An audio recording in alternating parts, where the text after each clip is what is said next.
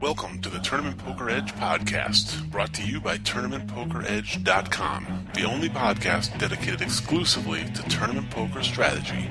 And now, here are your hosts, Ron Fezbuddy and Killingbird.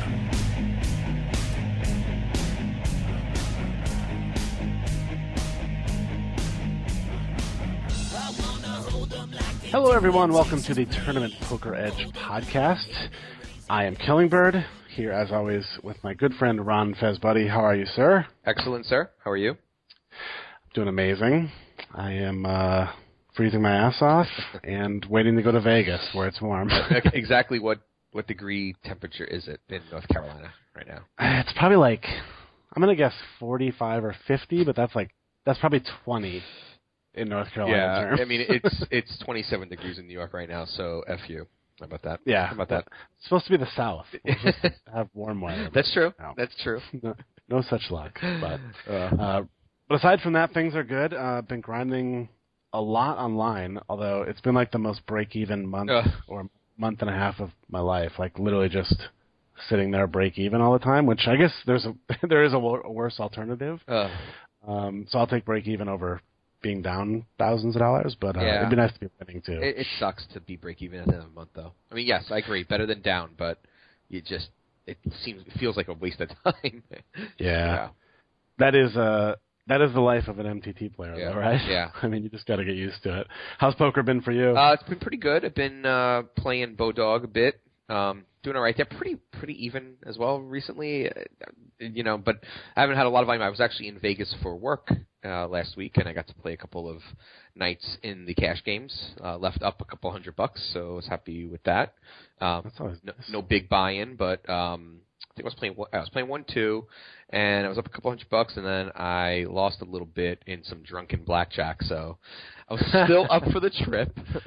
It's good to know that even you are susceptible to the drunken blackjack. Oh, that makes me very oh, happy. I'm very susceptible to the drunken blackjack. In fact, I am a blackjack fish, without a doubt, a blackjack fish. Oh, really? Yes, because I don't have the patience for blackjack, right? So, especially from drinking, with when I was with a bunch of coworkers and we were having a really good time.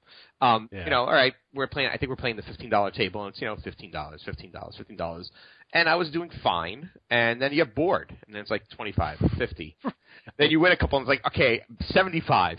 it's Yeah. like in one, in, like an hour ago, I couldn't imagine I was doing that, but I just get hit with that boredom, and I know it's a leak. I absolutely know it's a leak, but I also know it's entertainment for me, so I don't give a shit. Yeah. It's it is really hard to sit there and win five dollars. That's at right. A time. That's right. I can't. Painful. I can't. I'm like. I, that's why I don't play cash games either. I love tournaments. I love the thrill of the big score. You know that big Right. prize at the top. That's it's it's the uh, it's my nature. So I. uh But I know I know I go there and I pretty much assume I'm going to lose like a hundred bucks in blackjack because like I really don't play much. But I think we played two nights and I lost like three. So whatever. yeah. But I won. Yeah, that's that's like breaking even. Yeah, It's- I was up five in poker, so it was fine. I went. I left. Yeah. I left with money, um, except for uh, well, make that I was I was up two, except for the fifty dollars we spent at the In-N-Out on the way to the airport. well, that's that's worthwhile. oh my God! Double animal? Do you know of this beast? The animal? Oh yeah. I knew nothing about it. From the hidden menu. That's right. That's right. I knew nothing about it, but I we ha- we eat. There were four four of us, including a woman, and we each had two of them on the way to the airport. Because, like I said, well, we finished the um, the conference. We, I you know I was there for a trade show, um, a, uh, a software uh, conference, and um, and we we packed everything up by two p.m. and our flight wasn't until ten. So there was blackjack, there was poker, there was drinking, and then there was double animals at the end. that is awesome. Uh, Uh, speak, speaking of Bovada, uh, it's been a while since we've talked about. Oh, you know what? One, one last thing. should- One last thing on Vegas. It's so weird to be there for non-poker reasons too. Like Oh, I bet. it's so weird to land. Like I, I feel like I live a double life I, I actually kind of do because most of the time when I land in Vegas, it's for the World Series and it's exciting. You know, we're you know eh, going to the house, right? And we'll talk about that coming up in a little bit. But when I land there for a conference and like I start walking, to, you know, to get a cab and I'm going there for a conference. It's completely, it's completely different. Right. It's a different feeling. You're like, oh, I have to get over there and plug my computer Yeah. in and set up the projector and Yeah, and then I start looking at the nightly tournament schedules, and I'm like, oh, I wonder if I can make that. That me, but, but I ended up, uh, I ended up going to a lot of dinners. Uh, we were at Mandalay Bay, and I will say that um, the Italian restaurant in Mandalay Bay, uh, I think it's called Lupo. Uh, hold on, let me look it up. Mandalay. Sorry, people. If you just wait for my uh, live googling.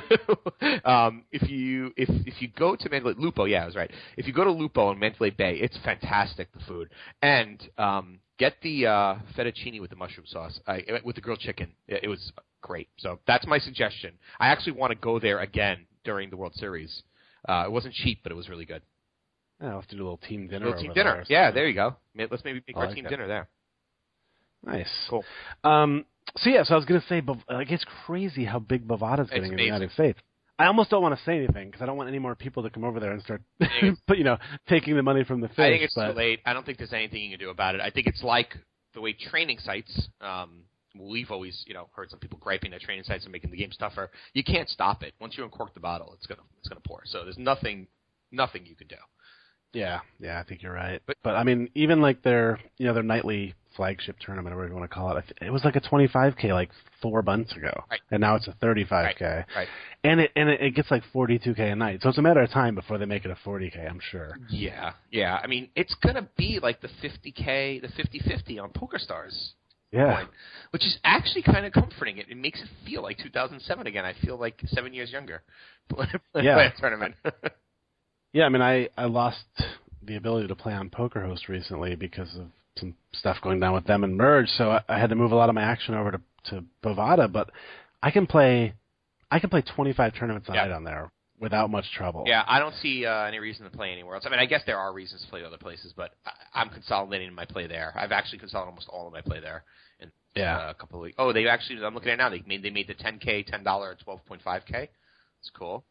They Nice. raised every. They've basically raised everything um, recently, and, you know, and what, it's getting to the point where, like, I, I, you know, since Black Friday, I've just played very recreationally. Um, not very. I wouldn't say very recreationally. I, I've played a bunch, but I haven't kept a lot of money on there. Like, I've I've taken money out whenever I've run it up, and Right. and then I'd put in if I had to. But I'm wondering if I should start managing it like a true bankroll again, and you know, and actually Yeah. play like I basically what I'm saying is I play above the money the, the the money I have on there, right? Like I'm not rolled for the that 35 that 35k, the 55 dollar 35k at all Yeah. with what I keep on there. So I'm running.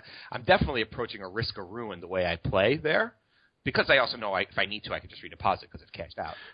Sure. But I'm wondering if I should treat it more like a, a serious bankroll. I mean, I guess the average answer is yes, but Yeah, I mean, it's getting to the point where you you really could, and you can make some pretty serious money. I mean, I, I know people who aren't in the United States are probably listening to this and going, "Well, that doesn't sound very exciting." Yeah. you, you got to realize that we've been playing like 2K guarantees and 5K guarantees for a long time. So, Yeah.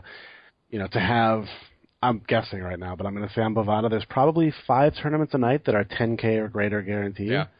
Um, I mean, that's a pretty good selection to have in the United States right now. Yeah. So, yeah, I, I, I definitely enjoy it there. Well, the, the standard gripes apply. You know, no sync breaks. It's hard to do HUD stuff on there. yeah. Do people, I, you know, I should be more educated on this, but are you do, are you doing a HUD? Are people doing HUDs? I know you can, and I guess I should look into it. Yeah, you can, and I'm currently not, but I'm about to very soon. Are you okay? Let me know what you. I- I believe it's Hold'em Indicator, which works on Bovada, Okay. and of course, it only works for that tournament Yeah, yeah, so- yeah, yeah. Because it's because it's anonymous, Yeah, that's so fine. re- you know resets. fine. It's better than Um, nothing. But yeah, especially because when you really need it is when you get deep, Yeah. and by then you got some hands on hopefully some people, and it, you know it's going to help a little bit. And one of the big things, and um, Mark Alioto and I were talking about this the other day, is that the number of people or the percentage of people on Bovada using a HUD is probably like so low, Right. like ten percent or something. Right. So if you if you're using one, even if it's only giving you a small edge, right. it's giving you a you know it's giving you a small edge on a ton of people. That's right, and that is very much like the advantage we had back in the day. Because I was using a HUD like as I was using the Poker Ace HUD. I don't know if you remember that. That was the Oh wow! the OG. The, oh, I was using the OG HUD. I actually remember people talking about it all the time, and I'm like, what? Yeah, yeah, yeah. I don't understand why you would want. Yeah. I don't remember. God, I don't even remember how it worked. I remember if it had to be integrated with. Uh, I feel like it had to be integrated with Poker Truck. Tra- no, I think I, I used Poker Office. Yeah, that's right. Poker Office had a HUD, but it wasn't even on the table. The Poker Office. I don't, do you remember Poker Office? Did you ever use it? Yes. Uh, it was the first. I could be wrong about those. It, it was it was basically its own window, right? Yeah, it was it was a, a stats tracking software, so it was like the Yeah. early Hold'em Manager, the early Poker Tracker, and but and they had a HUD, but it wasn't on the table. It was just like in their their own window, so you keep it open Right. on your you know 14 inch monitor. You'd have these things open too. Yeah. Not very useful for multi-tabling. no, no, but you know, but also you probably were not multi-tabling 20 tournaments at the time. It was. I mean, I think I would play four. Remember those FTP um, sit and goes that were like 45 man sit and goes? Oh like yeah. 345, 845, 20. I built like such a roll on those. Oh man, Yeah. they were so soft. People like even I mean basic push fold like 2007 advanced push hmm. fold. You know because I was definitely there at that time. People had no idea how to, how Yeah. to play push fold at all, so it was super easy. So And then people would call you, and you'd have like seven eight seven eight suited. They'd be like, "What are you yeah, doing? yeah, yeah, yeah, yeah, yeah. You're shoving nine bigs Yeah. with seven eight suited." you get yelled at a lot. Oh, A, Yeah. a lot. Yeah. Too funny, but yeah. So positive things, I guess, happening Yeah. to some degree on the on the U.S. poker front. So we'll, we won't ramble anymore because I'm sure our German listeners are tired of hearing about it. But So, well, they've Um, just been laughing at us the whole time. yeah, they're like, "Oh, I'm 20 tabling right Yeah, now. right. All and all of them are 10k Yeah. plus guarantees." uh, speaking of exciting poker stuff, uh, World Series of Poker is only what two months away. wow. I, you know, once you hit April, which is coming up, it's really going to feel close. I mean, it's already starting to feel close, but once you know it's like officially in the next month, even though Right. it's not till the end of the next month, it's uh, it's starting to feel close. Yeah, I can't wait. Yeah, that yeah, that's when it starts to feel real. And I, I assume by now you've sort of hashed out your schedule to some degree. Yeah, yeah, and you yeah. kind of know Yeah. got planned. I'm coming out the first weekend for the Millionaire Maker and some other tournaments there if I don't make it deep. Um, so Yep. I'll, I'll, I'm going to bookend the, the whole thing. So the beginning and the end, and then I'm coming back for the main event. Yeah, yeah, it's gonna be that's gonna be a blast. This this would actually be an interesting year for me because I in the past I've always pretty much focused on like Venetians, Wynns, Yeah. Binions, you know, and then I would play like one or two WSOP events. Um, so this year my plan is sort of completely reversed Right. to where I'm playing exclusively World Series events. I'm sure that I'll end up plugging in like Yeah. you know, there's going to be a day where I'm like, oh shoot, I busted at one. What am I going to do now? And I'll run over and play like the Caesars Well, Mega and, I, and I know you, and I, I know if like I know you're probably gonna want to like if you have like a, a a little bit of a bad variance run, like and you just want to kind of get away from the one Ks for a little while, you'll you're fine Yeah. going down to the 400s and and kind of working it out there. Which Yeah, I think is a great plan, by the way. I think that makes a lot of sense. Like, if you drop down after playing, you'll feel less pressure. I'm already coaching you for the for the bad for when you're not feeling it. Right there. So think about this, Derek. When you're uh, when, when things are rough, just think when you brick everything. when you brick everything. no, but what I, I I mean I just know you well enough, and I think it's a good plan. You know, if the inevitable bad run, because we're you know we're all going to have it, I, I think it's great to drop down a little bit, and and given the fact that you can do that in Vegas live, that's great, right? You have options. It's great because then you feel no pressure, you have fun, and you can actually probably break some bad habits. Like if you're, you're starting to play nitty because you're running bad and you don't want to bust and all those things, you probably work it out at a low stakes. So it's good, you know. But Yeah. that said, I'm glad you're playing the D- W stops because, like, really, you know, you have a huge edge on on those fields. You know, the the no limit tournaments, the massive fields. Like, you should Right. be playing those. Absolutely. Yeah, I'm I'm definitely excited about it. I mean, it'll be it'll be the first time where I've really kind of like said, okay, let's go for this and try to win a bracelet. I mean, I realize that's a huge aspiration, but you know, I, I mean, like I said in the past, I think last year I maybe played two. Yeah. I think the year before I played one. I mean, I just haven't really ever Right. delved deep into them. So it's gonna be fun. What what I'm really wondering is if they're gonna have those Carnival of Poker events at the Rio again this year because Mark and I played that last year. Yeah, yeah. I yeah, I wonder. Yeah, they, didn't they haven't announced anything about that, right? No, I haven't seen a single word about it, and, and I'm excited to for them to do so because I would love to be able to just like, especially because the house we rent is what uh, two minutes from the Yeah, Rio, so right. it's it's so nice to be able to just go there, Now, just play all the events there. if we're daydreaming here, and you make a final table, and I'm not there, how am I going to get there? Like, you're you're how? What time would you you make it late Vegas time? Like, would I have enough time to get there for the final table? Oh no, I wouldn't because it's those those don't those don't start the final table the next day, right? It usually plays into the final table. That's a good Yeah, question. right. I'm trying to remember. No, no, they they don't. I mean, I've been around there long enough. They they don't start day three with the final table. It's usually like they start day three with 27 people left, and then the final table right. They just go right into it. right it. into it. So Yeah. well, if you make it, I probably won't be there unless it's the Millionaire Maker or the or the main event. Yeah. which I'll make sure I'm there for if you. Yeah, if it's the main event, you better be there. Even if you bust, you can't go home. so pumped for the main event. Uh, and I, I took off last year. Like I do the every other year thing right now, and I'm so pumped for it this year. Yeah, I've never played it, so I, I've sort of had the the front row seat watching everybody else in the TPE house play it. But this will be my first year, so pretty excited to uh, sit down with thirty thousand chips in front of me and see how fast Yeah. I can get rid of them. I wonder if you're going to have the same kind of feeling that I had, or a lot of other people have the first time they played a main, because the first time I played the main was pretty early in my WSOP career. Like, it, Yeah. I think I played it in 2009, which was the first WSOP. I think it might have been the first WSOP event I even played. So, you know, you're you've been playing. You know, you're used to the Rio. It's not new for you. You know, like I walked around. I kind of, I got a sense of like what the, uh, you know, what the what it felt like to be amongst all those tables. So na- naive and, uh, you know, innocent. Right. um, oh, there's Chris Ferguson. yeah, yeah, yeah, yeah, yeah. um, you know what?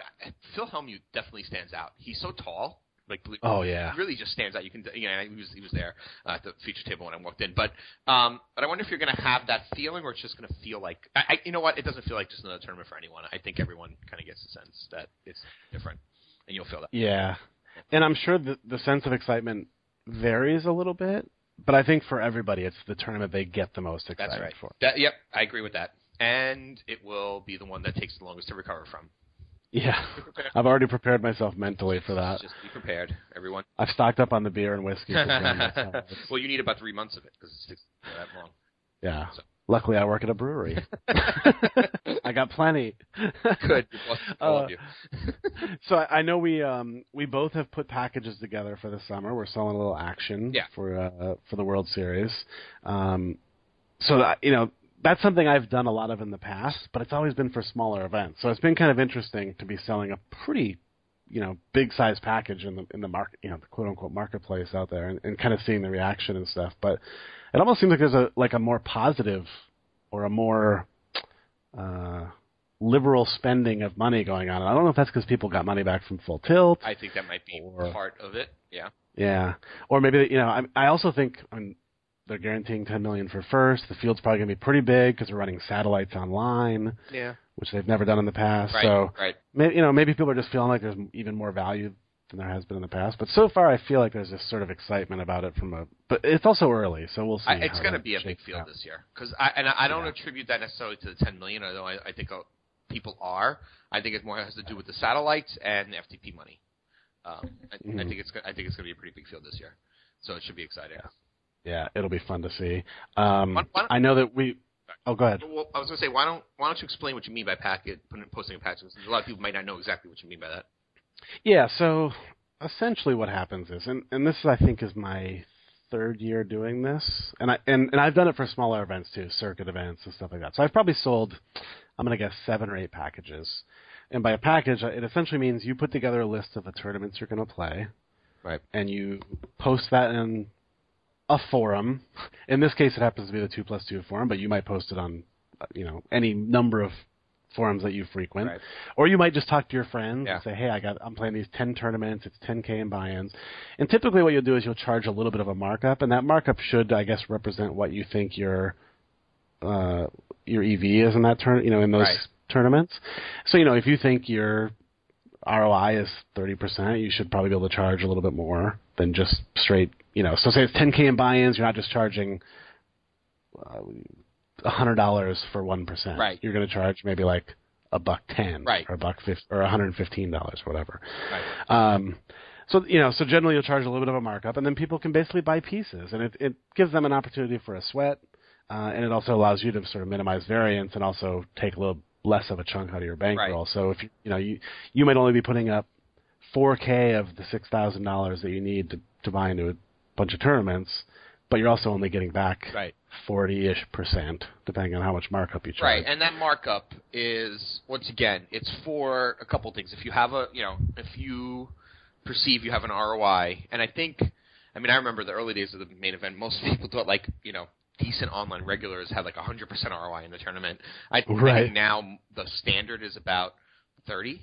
Like so, Yeah, I've seen a lot of packages at like one point three, yeah. one So like, five. so basically, since the turn, let's just use the main event ex- example. If you are selling, let's just one percent, which would you know cost a hundred dollars at a straight no markup, just out of your own pocket. If you were paying for yourself, it would cost you a hundred dollars for one percent. The markup then it would means that you would pay hundred and thirty dollars for that one percent, and you would be entitled to one percent of the winning. So if that person won hundred thousand dollars, you would win a thousand. If that person won twenty thousand dollars, you would win two hundred. So, you know, if they cash, you're abs- you're, you're going to make money. But of course, you know, the chances are they're not going to cash. So you you know the standard tournament risks apply. Um, Yeah. But you're paying a little bit of markup for the skill, and a little bit of markup for, I guess, the person. Just play, you know, I guess it's more for skill than anything else, right? It's not for Yeah, but I do think there's a little bit of like, it's not a big part, but there is a factor, I guess, of hey, I'm the one flying yeah, out there, right, right, right. you know, putting up money to stay, putting Right. up money to drive back and forth, Right. buying food, you know. Yeah. So and it, there, there's definitely, you know, the buyer is probably doing more of a favor than the player Right. most of the time, I guess. But, um, but you, you know, it, nobody's going to pay more than they they think it's worth. So at the end of the day, it's sort of a a Right. free market. You know, people will pay what they think. Right. And the markups have right. gone down considerably for non WSOP main event. I mean, like just Yeah. straight up. I mean, even what's the what's the markup for WSOP? Like just a standard WSOP. Um, I'm I'm I'm seeing a wide variety, but anywhere from like 1.1 Right. To 1. point like three five, Right. but not many of that high. Yeah. Uh, like a lot of 1.2s and a lot of 1.15s and stuff like that. Right. And what are you at for the? uh Okay, so you're at if you're, and I see you also did something interesting. Um, why don't you explain like the tiered markup that you did? Yeah, so actually, this was something that was suggested to me by a couple of people who buy a decent amount of action in the marketplace. You know, they might buy from 50 people for the summer, and um, they were saying that what they like is that is when people give them a, a, a little bit of a discount for buying more, because there is a real benefit to having somebody buy a big chunk. Right. It's less money to collect. Yeah. You know, instead of collecting hundred dollars from ten people, you're collecting thousand dollars from one. It's just easier, and it ensures you know it gives you a little more insurance that you're going to sell your package out. That's right. That's right. Um, that's right. So what I did based on that feedback um, and what they suggested was charge a little bit higher markup if somebody wants to buy you know say one percent, but then maybe you give a little break at five percent. Right. And then another break at ten percent. So I um so like for the main main event for example, I charged one point three markup for one percent. But then if you bought five percent anywhere from five to nine percent you got it at one point two five. Right. And then if you bought anything over ten percent you got it at one point two. Right. So it just sort of encourages people to buy a little bit more. Yep. Hopefully, makes it a little less administrative work for you because, I mean, most of the time, what's going to end up happening is you're going to collect a bunch of money, and let's say you play ten events, you know, you might cash one or whatever or two, um, and a lot of times you're going to be paying out a couple hundred bucks to forty Yeah. people who bought from you. Yeah, and that's a pain in the ass. yeah, it's definitely not easy. Right. Um, I mean, I would take that to the alternative of nobody buying any of your package. right. Of course. Um, but it still is a lot of work. So in a perfect world, you know, you hope you get one, two, three people who buy like ten plus percent, and then you have maybe seven or eight guys who all buy one or two, and you call it a day. And And how do people get the money to the person posting a package? very seems to vary a lot. A lot of people want. I mean, I, I've seen some people who are like cash in Vegas only, like they only want somebody to hand them cash, Right. and then you'll see other people who, be, you know. One of the nice things is if you're outside the United States, you'll see a lot of people be like, "I can take full tilt, I can Right. take stock." Yeah, yeah, yeah. That's the easiest Uh, way. you know, of course, that's not an option for us. Um, bank transfers seem pretty common. You know, so somebody might say, I can take Bank of America transfers, uh, and a f- so decent number of people seem to do PayPal, but not a ton. Right. Um, and I'll caution everyone out there: if you're going to send a PayPal transfer for buying a piece of anybody's package, don't mention poker Yeah, in the PayPal yeah. transfer when you send it. Right. Um, and I always make sure and tell people that when I'm selling to them too. But Right.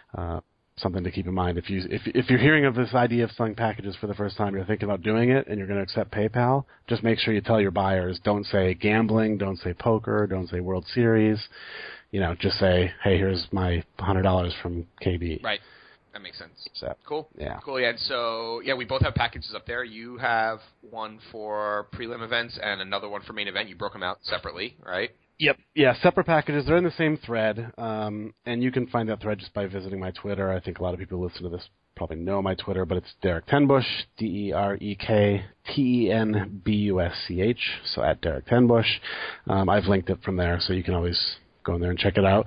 It's actually selling pretty good, but there are still a little bit left. So if anybody wants some, Yeah. grab it up. Yep. And I have a main event package, so I'm gonna be I'm good for the prelims, but I'm gonna sell some of the um, some for the main event, and so I have a similar package just for the main. I have I have 25% left, so. so actually, I have no doubt that that's gonna that's still a lot of time left. So, um, but I would love to have podcast listeners be part of that, especially if we, one of us make a deep run, right? That would be Oh yeah, be that'd be fantastic. Be the best podcast. The yes, best podcast ever. Yes, after- it would have to be like we'd have to do something for anyone who bought from the podcast, like just on the podcast. Maybe we'll do a roll call of, of names. Yeah, yeah. no, well, actually, obviously, anyone who buys from the podcast is going to come to the final table. would be oh, invited yeah, to come to the final good call. table, right? If we made it, right? Yeah. Anyway, And it's a lot of fun too. I should mention that. I mean, It is not only have. I sold packages for three Yeah. years, but for the last three years, I've also bought. yeah, yeah, yeah. I buy packages. I, I just love it because it spreads out. Like, like I'm buying, even though I'm selling, like I'm buying packages because it it spreads out your risk, right? So, Right. like I'm obviously going to buy you, and if Mark sells, or and, and a lot of other people who are posting on two plus two, because it just you know it reduces the variance and distributes the risk, and it's fun to have little sweats of people, especially if you bust early. you want to be able to Yeah. have something to root for. So Yeah. I, I love that about it. So yeah, so you're right. Um, so it's, it's fun to do. So uh, you can find my package at my Twitter, uh, Ron Fez Buddy. So R E uh, R E Z F E Z. I'm sorry. R R O N F E Z. I don't even know how to spell it. Who's gonna want to invest in a guy who can't even spell his own, his own name? R O N F E Z Buddy. And good luck to us. Yes, indeed. Um, and if any of you guys are selling packages, Yes. let us know. Tweet at us because Yeah, we'll I'm definitely going to be buying up some pieces. That's so- right. That's right. We'll retweet some of them if you tweet it at us. If you're, if you're uh, buying packages, if you're selling. Yeah, for sure. Cool. Um, so I guess we should into the Yeah. the meat of the of the podcast Yes, here. Speaking, We're uh, speaking of live poker, let's talk about this guy. Yeah, this is gonna be fun. So uh, we're gonna bring in Cory Waaland, MJ23 Styles, online, and um, I'm sure if you're a TPE member, you know uh, how this guy's been crushing live as of late. Um, he had won a ring when he came on to do videos for us. He had already won one uh, World Series of Poker circuit ring, um, but somehow managed to win two more in a month span Yeah. over the last. Uh, I guess this was about a month ago now, or maybe three weeks ago. Um, just crushing. And one one one of them was a six max, one of them was a full ring, and it was a multi day entry, multi entry day tournament. So big field. Um, so yeah, just a pretty impressive. And actually, he what finished third in a Heartland Poker Tour main Yeah. event too, like uh, about a month before that. So just on a tear live. He crushes. Um, he crushes. Yeah, And he's interesting because I mean I've said this about his videos. He's he's definitely different. He does not play the game as a standard regular. He is controversial the way he plays the game, and I think he's genius. I think he's probably just misunderstood, um, and he obviously has the results to show it. Um, and so he's just I'm excited to talk to him. And I love I can't wait to see what what he says. yeah, it should be interesting. And he's um, I'll actually be getting to hang out with him a little bit after uh, after I get back from my vacation because I'm heading to Cherokee for the circuit event, and he'll be there as well. So um, hopefully, maybe a little bit of that MJ23STYLEz run good rubs off, and I can, you know, make a deep run or win a ring myself, Right. which would be a nice thing to have happen.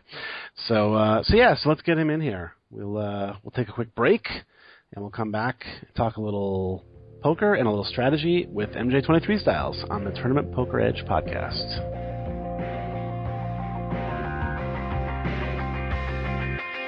If you are looking for the best MTT training site on the planet, look no further than TournamentPokerEdge.com. Tournament Poker Edge focuses exclusively on multi-table tournaments and features some of the best live and online pros. No waiting through cash game videos looking for the occasional tournament video. Tournament Poker Edge also offers strategy articles, forums, a member chat room, and much more. So visit TournamentPokerEdge.com and start taking your game to the next level now.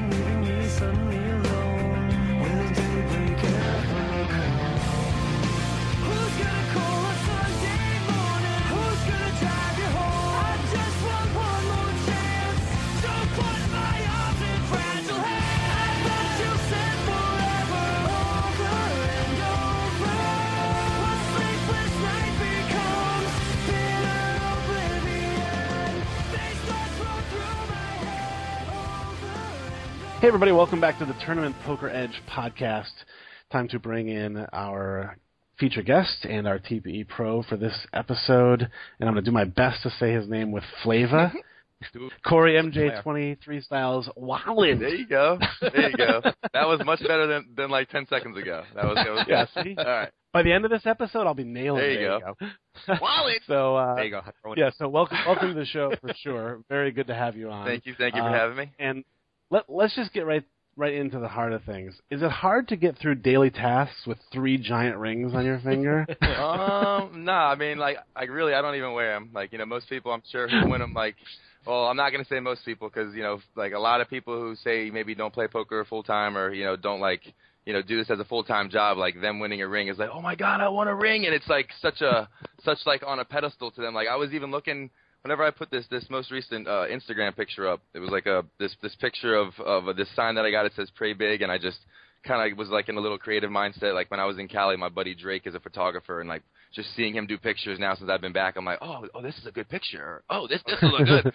so then I got back, I took this picture, and I have the rings up there, and like you know, then whenever I was looking on Instagram, um, my my roommate Johnny came in, and he's like, dude, dude, you forgot to like hashtag WSOPC. So I hashed, or so he came in and hashtagged it. I looked at it, and I was just looking through it, and there's like so many people that just like I, you know my dream is to win a ring. I can't wait to win a ring or on my way here to you know in the you know you know ring hunting. It's just like so many people to see how many people actually like truly truly like you know this is like a a, a huge goal to them. It's like i don't know kind of it's like I don't know. It's inspiring slash like eye opening to where like I definitely don't take them for granted, but at the same time I know that these are just like a stepping stone to like you know where I want to be. Like these are you know rings are nice, rings are good. You know my mom loves them. She's like, oh my god, my son won rings, and she shows pictures. but really to me this is like you know I don't wear them. I'm not really a, a ring guy. This is just kind of like a like a stepping stone to get where I want to get. And I know like you know even and I'm not even saying bracelets and just like oh I want to win you know the main event. Like obviously that's a, a dream, but just overall just to be successful in life and in poker is kind of you know and these rings are just like a stepping stone to help me get there So for people who, um, I, I think most people uh, who are TPE members certainly know, and a lot of people listening to the podcast probably know as well. But um, two rings in the last what about month and a half, right? One in the Six Max down in uh, in Florida, and then one in the like a big multi-day or yeah multi-entry day tournament right out in California. yeah it was uh I, I think it might have been like within like it was definitely within a month of each other because because I, I literally went straight from Florida went home for like three or four days just to kind of get my head straight hang out with a couple uh friends and stuff and then I literally went straight to uh to um what do you call it? To Cali. I just flew out like I already had the plane flight and everything. It was a matter of going from here to there hanging out oh flying out the next day. And it was Yeah, that's and that had come really just kind of off the heels of making a really deep run on the the Heartland Poker Tour, right? Where you finished third, I think, in the main event out there. yeah So, I mean, it, it, was there something that sort of all of a sudden happened or clicked for you from a, li- a live standpoint, where it just sort of all started to come together? Is it just variance? You know, what, what what's going on? Um, well, I mean, it's it's actually a lot of things. Like, and I don't, you know, I have like a really really strong group of friends, like a really and a, really solid family. Like they're very very supportive, and just I don't know. It's like been a number of things. Like like not only like I I read this book And uh, you know, basically, I don't want to make this into like you know be, me trying to sell this other business, but basically, this other business and that, that like I do on the side from poker, it's called Vemma. And Vemma not only has helped me just grow as a person, but like being able to help other people and just literally, it gives me something to where even if poker isn't going well, I wake up excited just to like do Vemma. And like Vemma, basically, it just started as it's like pretty much just vitamins. And you know, I'm not going to talk much about it, but but instead of me spending money on Red Bull, Monster, and like you know, and like taking Adderall and stuff whenever I go play, one of my buddies, Brandon, he just showed me this Verve. He's like, "Yo, man, you should try this stuff. It's really, really good." Um, long story short, I seen how successful he got with it, and I was like, wow, you can actually make money with this too, and, and actually help people. and then basically, I got involved with this Verve, and now literally that was back in in November. And actually, like, whenever I was uh like whenever I was railing Ryan Riess to the final table, I was on the rail on ESPN mixing Verve and vodkas, and I was like drinking Verve and vodkas, and I was like, you know, I didn't really know much about it. I just knew it was a real good, healthy drink. I was excited about it at the time, but but I really wasn't doing much with it.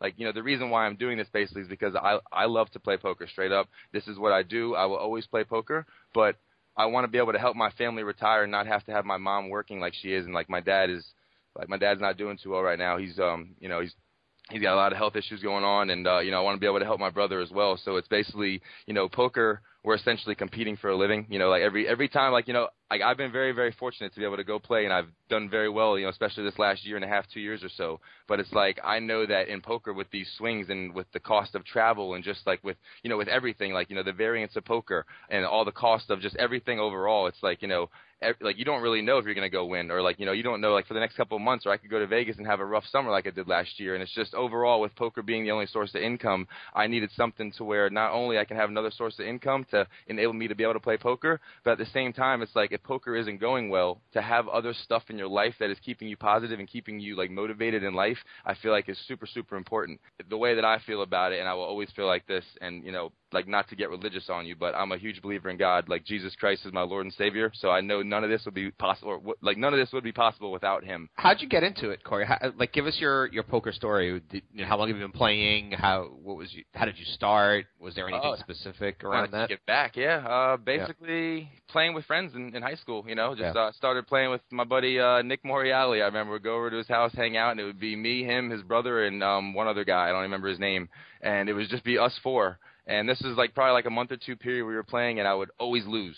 Twenty dollar binds, I would just uh-huh. always lose. Like, man, get beat again. Man, I right. lose again. And then one time, I remember this guy. I remember what he looked like. Can't remember his name, but he comes in and he was the fifth guy, and he's like, guys.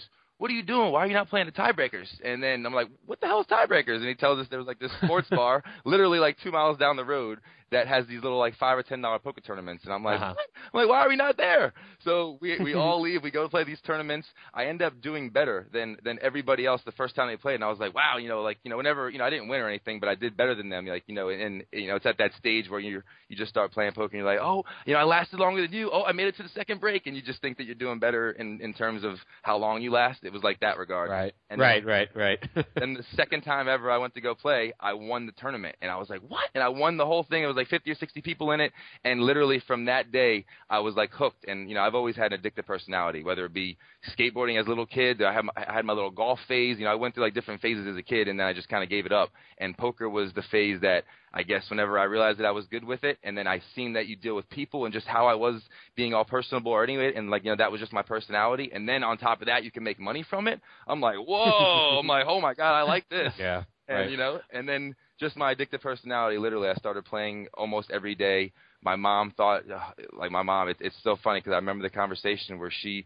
It got to a point where this was, you know, after probably a year or so playing poker all the time, like just at these bar tournaments. She would call me, "Hey, Cole, what you doing?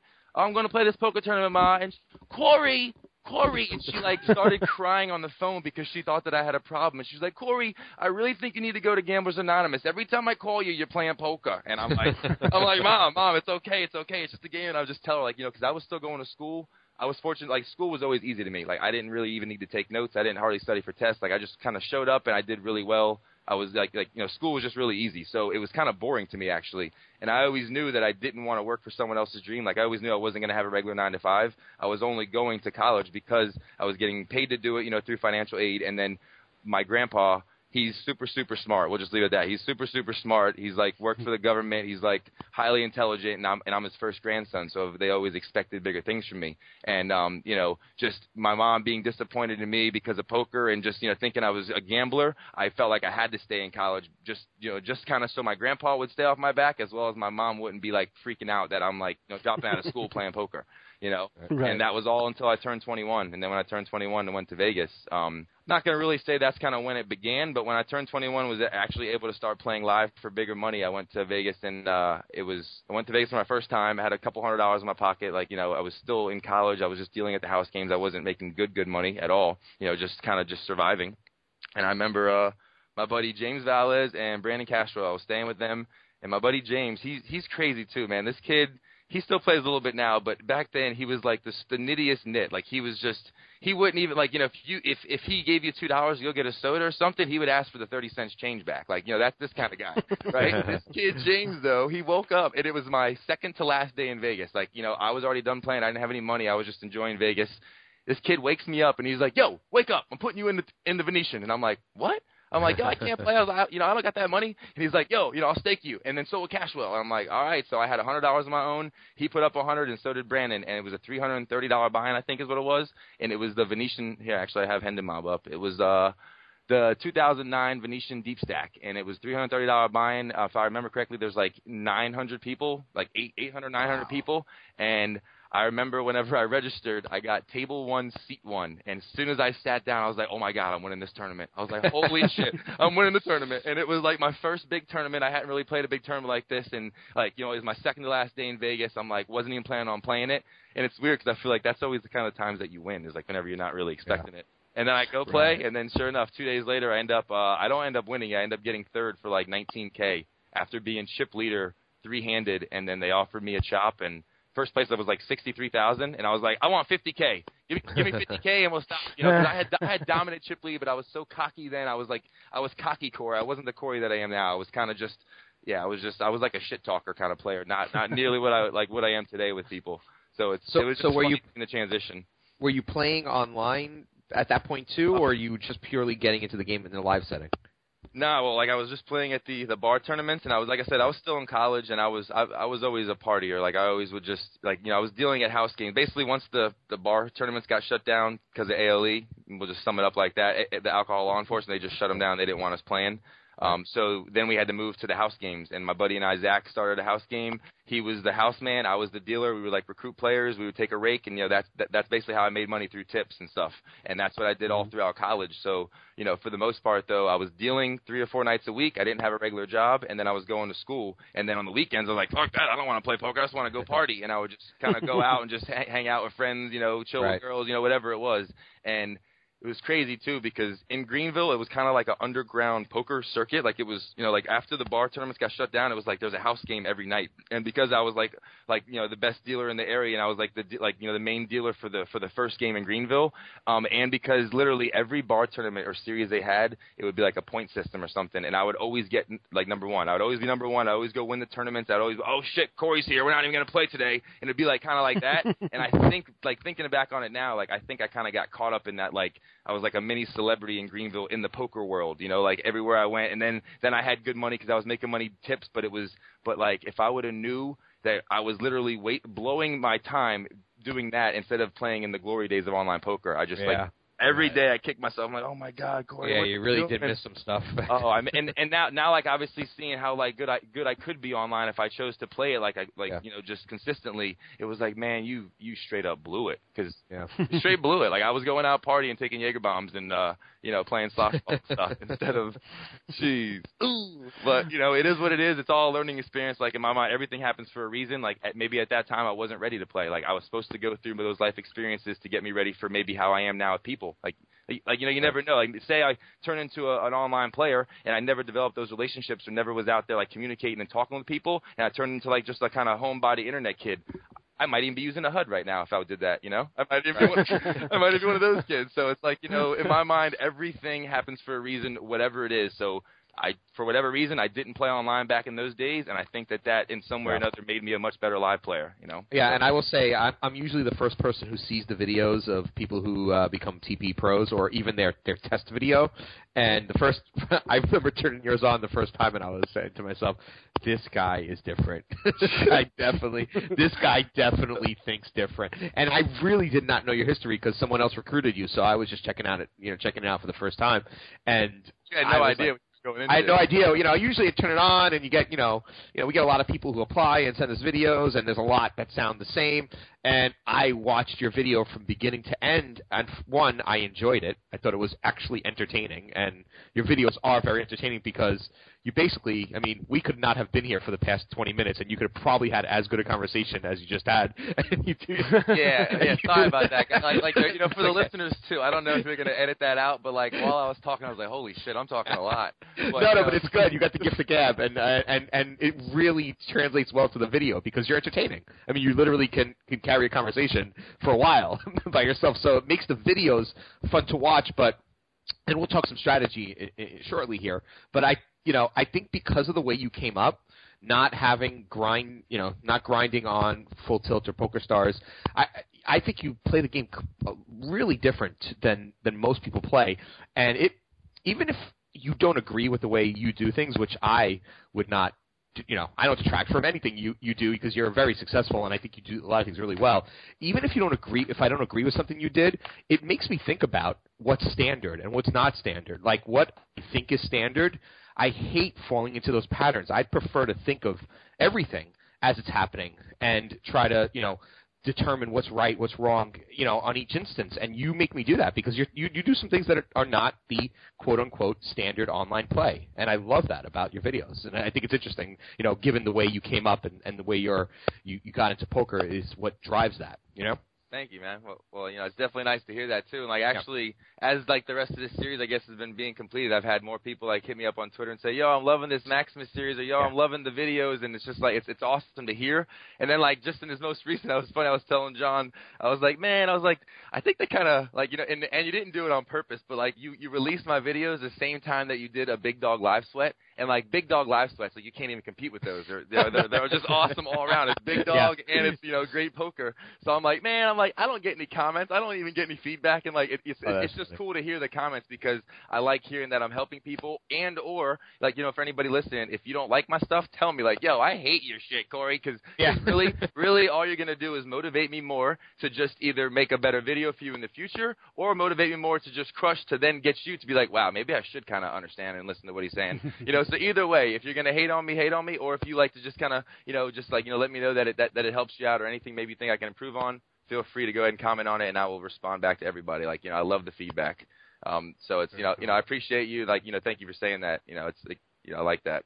Yeah, it's fun. It's um, How did like so with, without getting into a, a ton of detail because I know that some of this is a, a very closely kept sec- secret for you.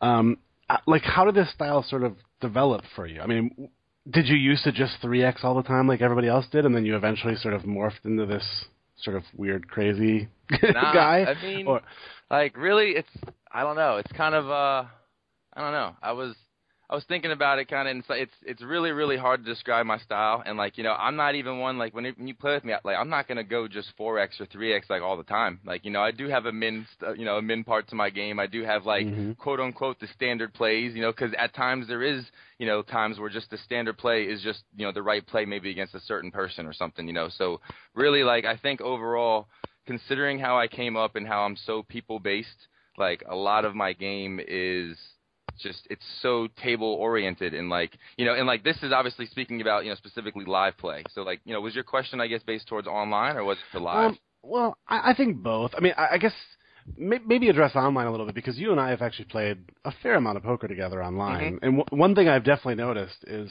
you do mix it up because one minute it'll be like, oh, he's doing the 4x thing, you know, he's doing the hot new 4x thing, and then the next minute it's like it's like 2.2. oh, he's doing the then it's- boring standard stuff. What is that? You know? And But but but then it's like, oh shit, now he's three betting off a stack that he should never be three betting off. What's going on? here? Like, so that was one of the things I remember when we brought you on board. I was like, like I don't know what the guy's doing, but he's giving me fits at the table. So I say let's make him do it. You know? All right, well, a couple thoughts, and like, God, I'm so ADD because literally while you're talking, I'm thinking about, oh wait, I want to say this. Oh wait, I want to say that. Like, actually, in the last uh, question that you had too, I wanted to like, you know, bring up a point about like, you know, the style that I wanted to take whenever I recorded videos. And you know, just real quick on that, whenever I was watching other people's videos, it's not like I wanted to play different or like try to try to do a, a totally different recording style. I just knew that whenever I watch people's videos, the ones with the HUD and like the same type of thing over and over again, it's like, you know, everybody everybody nowadays I feel like knows how to play poker and you know like at least the, you know the standard way you know like the, you know the uh, successful people the guy who says like yeah I'm a poker player. Yeah I know how to play poker. Everybody knows like okay you know the button is the standard spot. Everybody's opening from the button. People three betting here like everybody knows kind of like the standard approach to poker. So I feel like if you do a unstandard approach if, if that's even a word you know but but if you do something different to the to the players who you know are playing standard and then the times that you're doing standard stuff against the players who maybe are doing stuff different it's like a matter of just adjusting to the player. And it's like something that I that I kind of realized, like you know, like, I mean, I don't even know if that just came out right, like the way that I just said it, but basically, like I can't even say that I have a style of poker. It's more so I adjust to you. So you know, I'm playing with you. Like, like you know, for the most part, if someone, if if you ask were to ask somebody, yo, how does Cory play? Like from an online standpoint, for the most part, I guess maybe because of my videos and like the content that's out there, people can be like, oh, that dude, you know, fuck, that guy's crazy. He's he, he's a retard. Oh my god, he's just wild.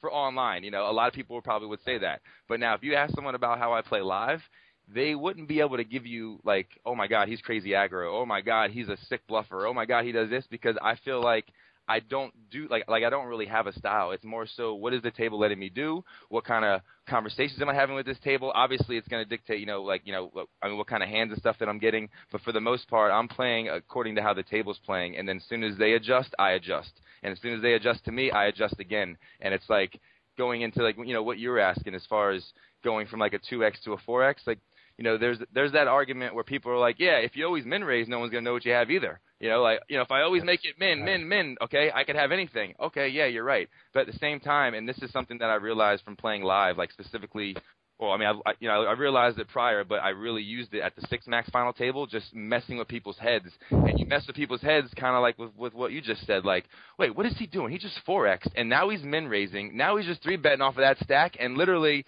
okay, obviously I'm doing something different every time, but at the same time, you're thinking about what I'm doing differently from the time before, and that's messing you up because Yeah, now you're thinking right. about what I'm just doing differently instead of just min, min, min, min, min. Oh, okay, maybe he doesn't have it here. Oh, maybe he I, does I have think here. that's really underutilized, Cory. I, I think I think you know confusing people, like confusing people when with something that they're not used to, is definitely underutilized in the bo- both live and online games. Because I, you know, I will speak for myself. When someone starts doing something different, it makes me like. It's just confusing, right? It's like, well, well, how do I react to that? Well, why are they doing that? Like, what does that mean? What does that mean about them, right? Like, what, do, what am I supposed to infer about them? But then, wait a minute, how do I react to a four X? Like, do I do I go all in, right, with my you know fifteen, like, whatever, twenty five big blind? Like, that's I think what I'm, you know, it maybe is the value of doing it and the reaction that you're trying to get um, from people, and it also throws, you know, the I, I, what I think it does is it also throws the rules that have kind of become the standard rules because they work well against certain standard plays out the window and and people can't use those against you anymore. Like like the the edge that you know edges are reduced because training sites like TPE and books and forums people have learned how to do certain things. So why play into what everyone else has has learned to do Mhm. right? And and and is is done because it's you know it's the optimal play. And then you're trying to react and you react optimally and it then becomes like who gets lucky? If everyone's Yeah. act- acting optimally you know? So when you confuse people i really you know i i don't do enough of what you're saying but i could definitely see why you know why it works for you because you do have people reacting to you and and then they can make more mistakes because they're confused. Yeah, and in saying that though, like this isn't something where like you know, I mean, obviously you know poker's getting harder. People are learning the game more. Like people are getting just overall more aware. You know, it's you know, like it's definitely not as easy as it was, I'd say, a few years ago. But in saying that, that's more so of a reason why I feel like it's crucial to adjust and do something that people aren't doing. Because if everybody's getting good with the overall same set of quote unquote standard plays, and everybody's getting to that level where wow, everybody knows when to four bet, everybody knows when to do this, everybody knows when to do that. It's like okay, everybody's doing that. Then exactly what you said. Okay, well, who can get lucky here? You know, insert the one outer here for this guy to win because everybody's playing the same. So if you do something different and you're able to mix it up, it's like and and also another thought that I had was whenever just overall like I feel like whenever successful players like people um, not to even name any names, but just people who like you know live outside of the U.S. and who can play on PokerStars in full tilt. When people are playing like that kind of game where they're playing 20 or 30 tournaments a day and they're playing you know um, you know on different sites and they're playing like you know multi tables every day, that I feel like maybe would be more so of an argument to where someone could play a standard way because you're playing so many tables, you're playing across right. you know so many sites against so many worse players because right. you know because the player pools are so much bigger. So right. to play that way, I can understand their argument to where okay that would be optimal in this setting. But for someone right. to be a, like you know to like you know they were straight up criticizing my style of play, they don't realize that okay I'm making videos for a training site which primarily, you know, tends to not like the expert players, not people who are already making millions or you know making uh, you know an income out of this. You know, these are people who are trying to get better. So whenever they're they're doing that, you got to think of okay, who is he making the videos for, as well as he's playing you know online in the United States, which is totally different game than it is overseas, right. you know, in my opinion. Sure. So, you know, the way that I play though, I feel like, you know, is essentially allowed and and I could get away with it more on the US sites whenever we're talking about online. But now live, the way that I play, I feel like benefits me anywhere. And that kind of goes for the same thing whenever you're playing like when I know I'm playing against a quote unquote online sicko and I don't know why I keep saying quote unquote. I don't even ever say that. I've said it like seven times now. But you know, whenever I'm playing against an online sicko and like this this came into play whenever I was in the uh, HPT. I had uh what's the dude? Dan O'Brien on my right, and then I had this other guy. I don't remember his name. Some sick PokerStars. He was PokerStars patched up. He was to my left, so I was like surrounded by like two online dudes. And now I know how these online guys are going to be playing. They're doing the standard way. They're going to be attacking the button, attacking the other weak spots, yada yada yada. So like you know, like the face that you said, like whenever like someone throws in a four, it's like, whoa, how do I react to that? Whoa, how do I do that? And just kind of confusing them. Yeah, when you're right. playing against good good players like that, you should see the faces I get when I just throw in like yeah. a button, you know, like a, a button limp. They're like, "What? Oh, dealer, is that a limp right there? What is that?" I'm like, "Yeah, it's a limp. It's a limp." And then and then they just uh okay, and then they just like, "What the hell just going on?" And the whole time they're thinking about what I just did that was so crazy, and now they're not right. even thinking about, "Oh, maybe I should just raise a small blind. Oh, maybe I should do." And like, that's not right. not for everybody, but that's just an example of a time where like against certain players, I'll do something that they're not expecting, and now it just messes them up, and now they're thinking about that, and I'm just kind of, oh, rape, oh, rape, oh, rape, and like, wait, what what is going on here? What what is going on? What is this kid doing? And then while they're still thinking about what I'm doing, I got all the chips, you know, and it's kind of, right. and it just, yeah. you know, and obviously it doesn't work out that like you know that every time, but I'm just overall there's like certain scenarios and certain things that I can do where you know online, like I was saying, I feel like I can get away with more of this unorthodox style. Like you said, I'm not really the best. If you give me a, a hand, I'm not gonna be able to give you a strategy or like the numbers are like 38% this, or we're gonna check raise here, or you know, I mean, it's all so dependent on the table. And with online, I know you can only do that to a certain extent, but really with online, I have a like you know I know I do, stuff kind of crazy, but a lot of times whenever I'm online, I'm going to be trying new things because the game is always adapting. The game's always growing, and someone has to make the game grow. Like so, I feel like if I'm doing what everybody else is doing, how's the game growing? So I might as well be the one to to like you know do something different. If people choose to follow me or choose to want to like learn why I'm doing it, you know, more power to you. It's just you know a matter of everybody has different mindsets. Everybody plays poker differently, you know. So yep. if you want to hate on me, hate on me. But if you want to know more, it's like you know I'm I'm willing to talk to you. Like you know I'm I'm very friendly. It's not like I'm you know, but it's, you know when it gets down to the secrets and kind of like you know why you do this and why you do that I, it's not really even a secret it's it's so table dependent and like what i feel like i could get away with at that moment against this person against who they are against you know for whatever dynamic or whatever kind of um you know precedent that we have set prior and you know i don't know if you want to kind of go into the six max final table but that was crazy how that whole tournament went down that was just it was awesome in a crazy way though it was just Oh, it, yeah. Let, let, let's let's touch on a little bit, and then we'll get into the strategy. Yeah. I rem- I actually remember when um it's funny you mentioned the limping the button thing because Mark uh, Aliotto and I were um, grinding one night, and it was the night that you were at that final table. And I remembered one of the updates was like, you know, Cory limps the button, and I was like, he's doing it, Mark. he's, yep. he, he's doing that crazy shit that he does online. He just limps the button. we actually had a conversation about exactly limping the button, which I thought was really funny when you mentioned it.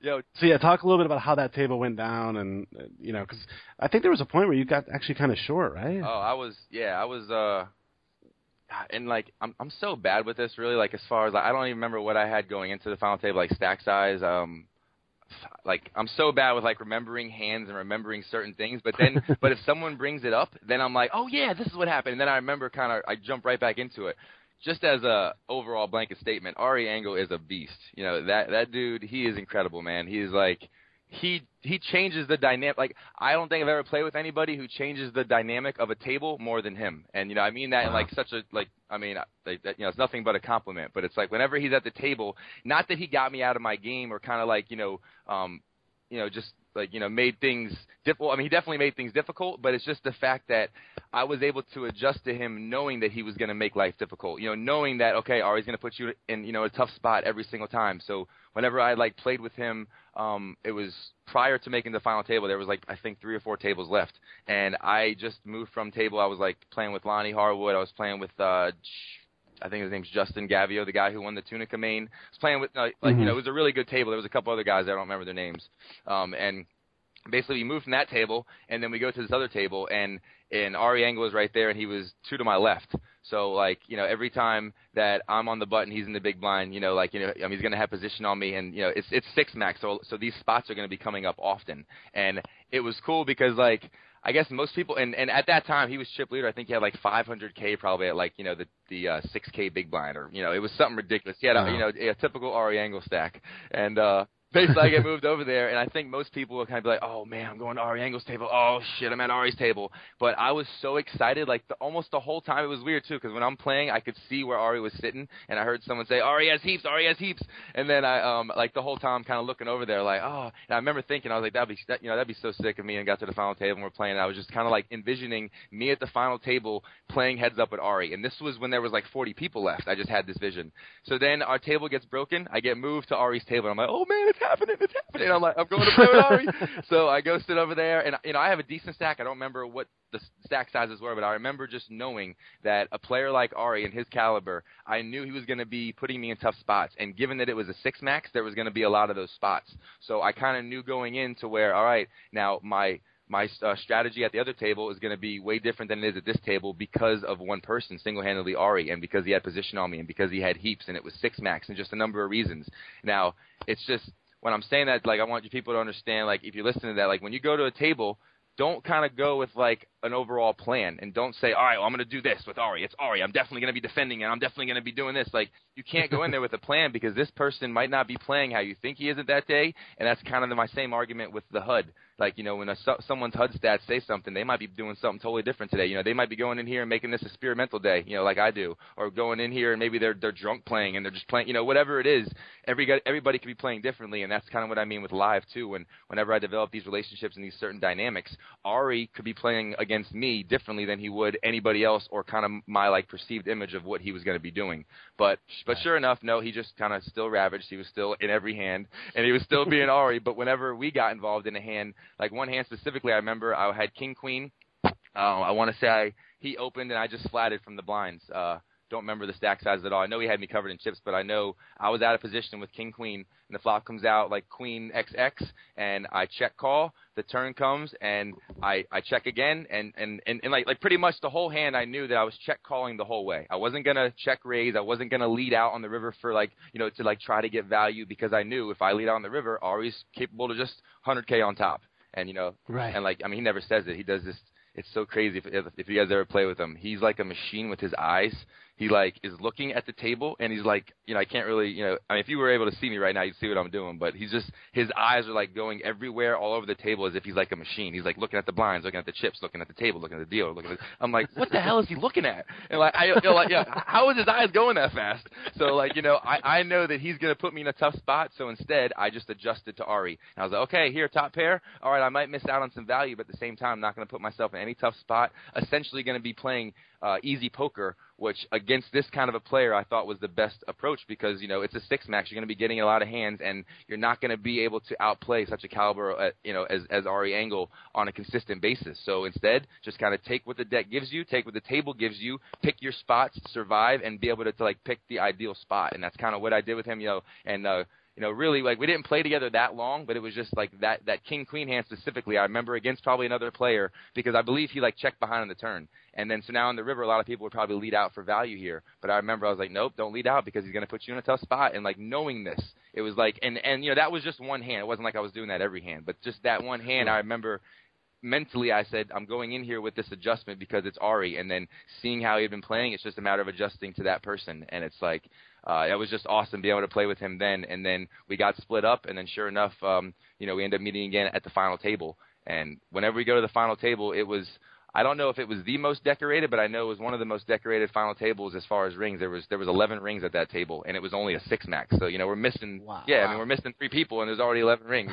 You know, for so uh, like, and I mean, I'm not sure how you know, like, you know, what kind of chance anybody was giving me, or if anybody was talking about it, because there was Brian O'Donohue there. I think he was chip leader. Ari Engel was, I want to say he was second or third in chips. I think he was third. And then, um, and you know, just because there was other good players there, and then uh, John Alfonso, I believe, was there. He has a ring also. And you know, I don't know how much of a chance people were giving me, and because whenever we started the final table, like, um, you know, I came in and it was uh, I was all hyped up. I was in my MJ gear. I was feeling great as always. Like I just made a stat story. I was telling everybody I'm going to go win it, and it was just you know I always think positive, and I I had that vision too from the day before. I was like, Cory, you had this vision. It's like you and Ari heads up for it all. I, I, I like I even put a Facebook post up about it, and uh, it was so awesome having that vision and then going into it and then starting out bad, but being able to control myself. Like Cory, you still have a chance, Cory. Yeah. Don't this. Like Cory, use your chips as tools, Cory. And and and uh, like another thing, I kind of utilized it in that tournament. It's like kind of when I like I didn't coin it, but I was like, be a ninja. And I was like, you know, I am ninja. I am ninja. Because the whole tournament, I was like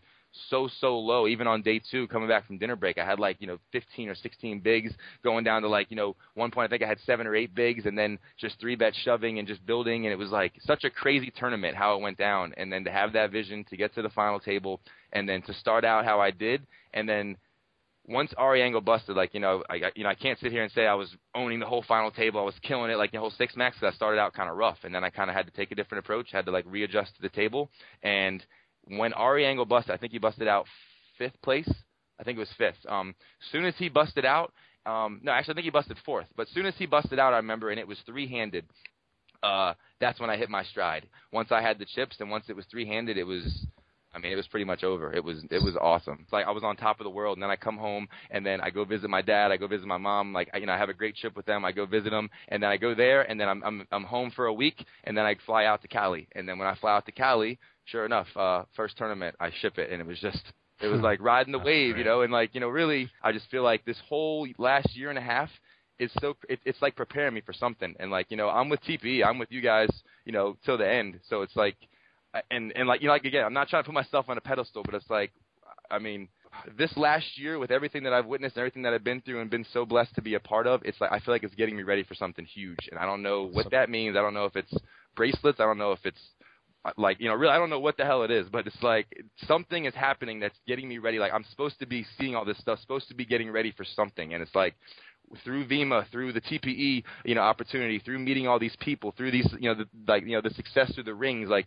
my Twitter's blowing up now, like just through everything that's going on in my life, it's like it's leading to something, and I don't know what it is, but it's like I just want to thank you guys for the opportunity of TPE, even talk on this podcast, like just everything in general. Like I'm just so appreciative of where I'm at in my life. I'm like, you know, I've worked my ass off to get here. It's not like I just, you know, got lucky and fell into poker, you know. But it's, at the same time, it's like I'm, I'm, yeah, I'm, I'm humbled by it, and I definitely don't take it for granted at all. So it's, you know, Cool. it's crazy. It's a you know, healthy attitude. yeah, I mean, sure. again, I'm not trying to make this like a motivational shit, like trying to get deep with it like that. But like, whenever you guys ask about that, I get so excited and I'm I'm so passionate That's about the other things in my life that lead to success in poker. It's like it kind of goes hand in hand, you know. So it's ah, damn, I'm sitting here tearing up on the podcast. Man, let's, get, let's get you to some boring poker talk. Why don't we uh, bring out a hand here, KB? You got one? Yeah, let's uh let's go through some. We got I think we got two pretty good ones, and we kind of tried to pick some stuff that we could kind of talk about a little metagame and a little like live poker strategy and stuff too to kind of mix in because like like you said, like you're not going to be the guy who says, "Well, I think his range is 80%," you know, stuff like that. So, yeah. So let's jump into this hand. So this is actually from a uh, a Venetian 1K. So you get a little experience playing Venetian, so this will be good. Um, he says Who is this now? This is Oh, well, this is a guy on on TP. His name's One Time One Time. Okay. He's actually been pretty active on the site lately, so it's a what's up. pretty One cool. time. What's up, buddy? yeah. So uh, he says villain is new to the table, uh, and he said he's a really good online high stakes MTT grinder. So he apparently knows who he is.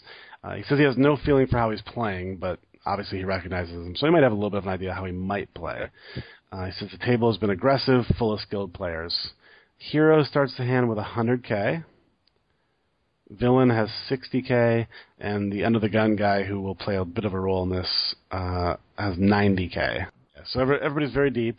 Um, under the gun opens to 1800, which I guess is probably pretty standard live, like two and a half x. Uh, hero flats with ace queen suited. Yeah, so he's got to be in, in middle position then, because then the villain is over there, and he didn't say anything about him being in the blinds. So okay, Yeah. gotcha. So is, is this a, this is a hand that I flat all the time live, especially this deep. Are you flatting here most of the time? Yeah, for sure.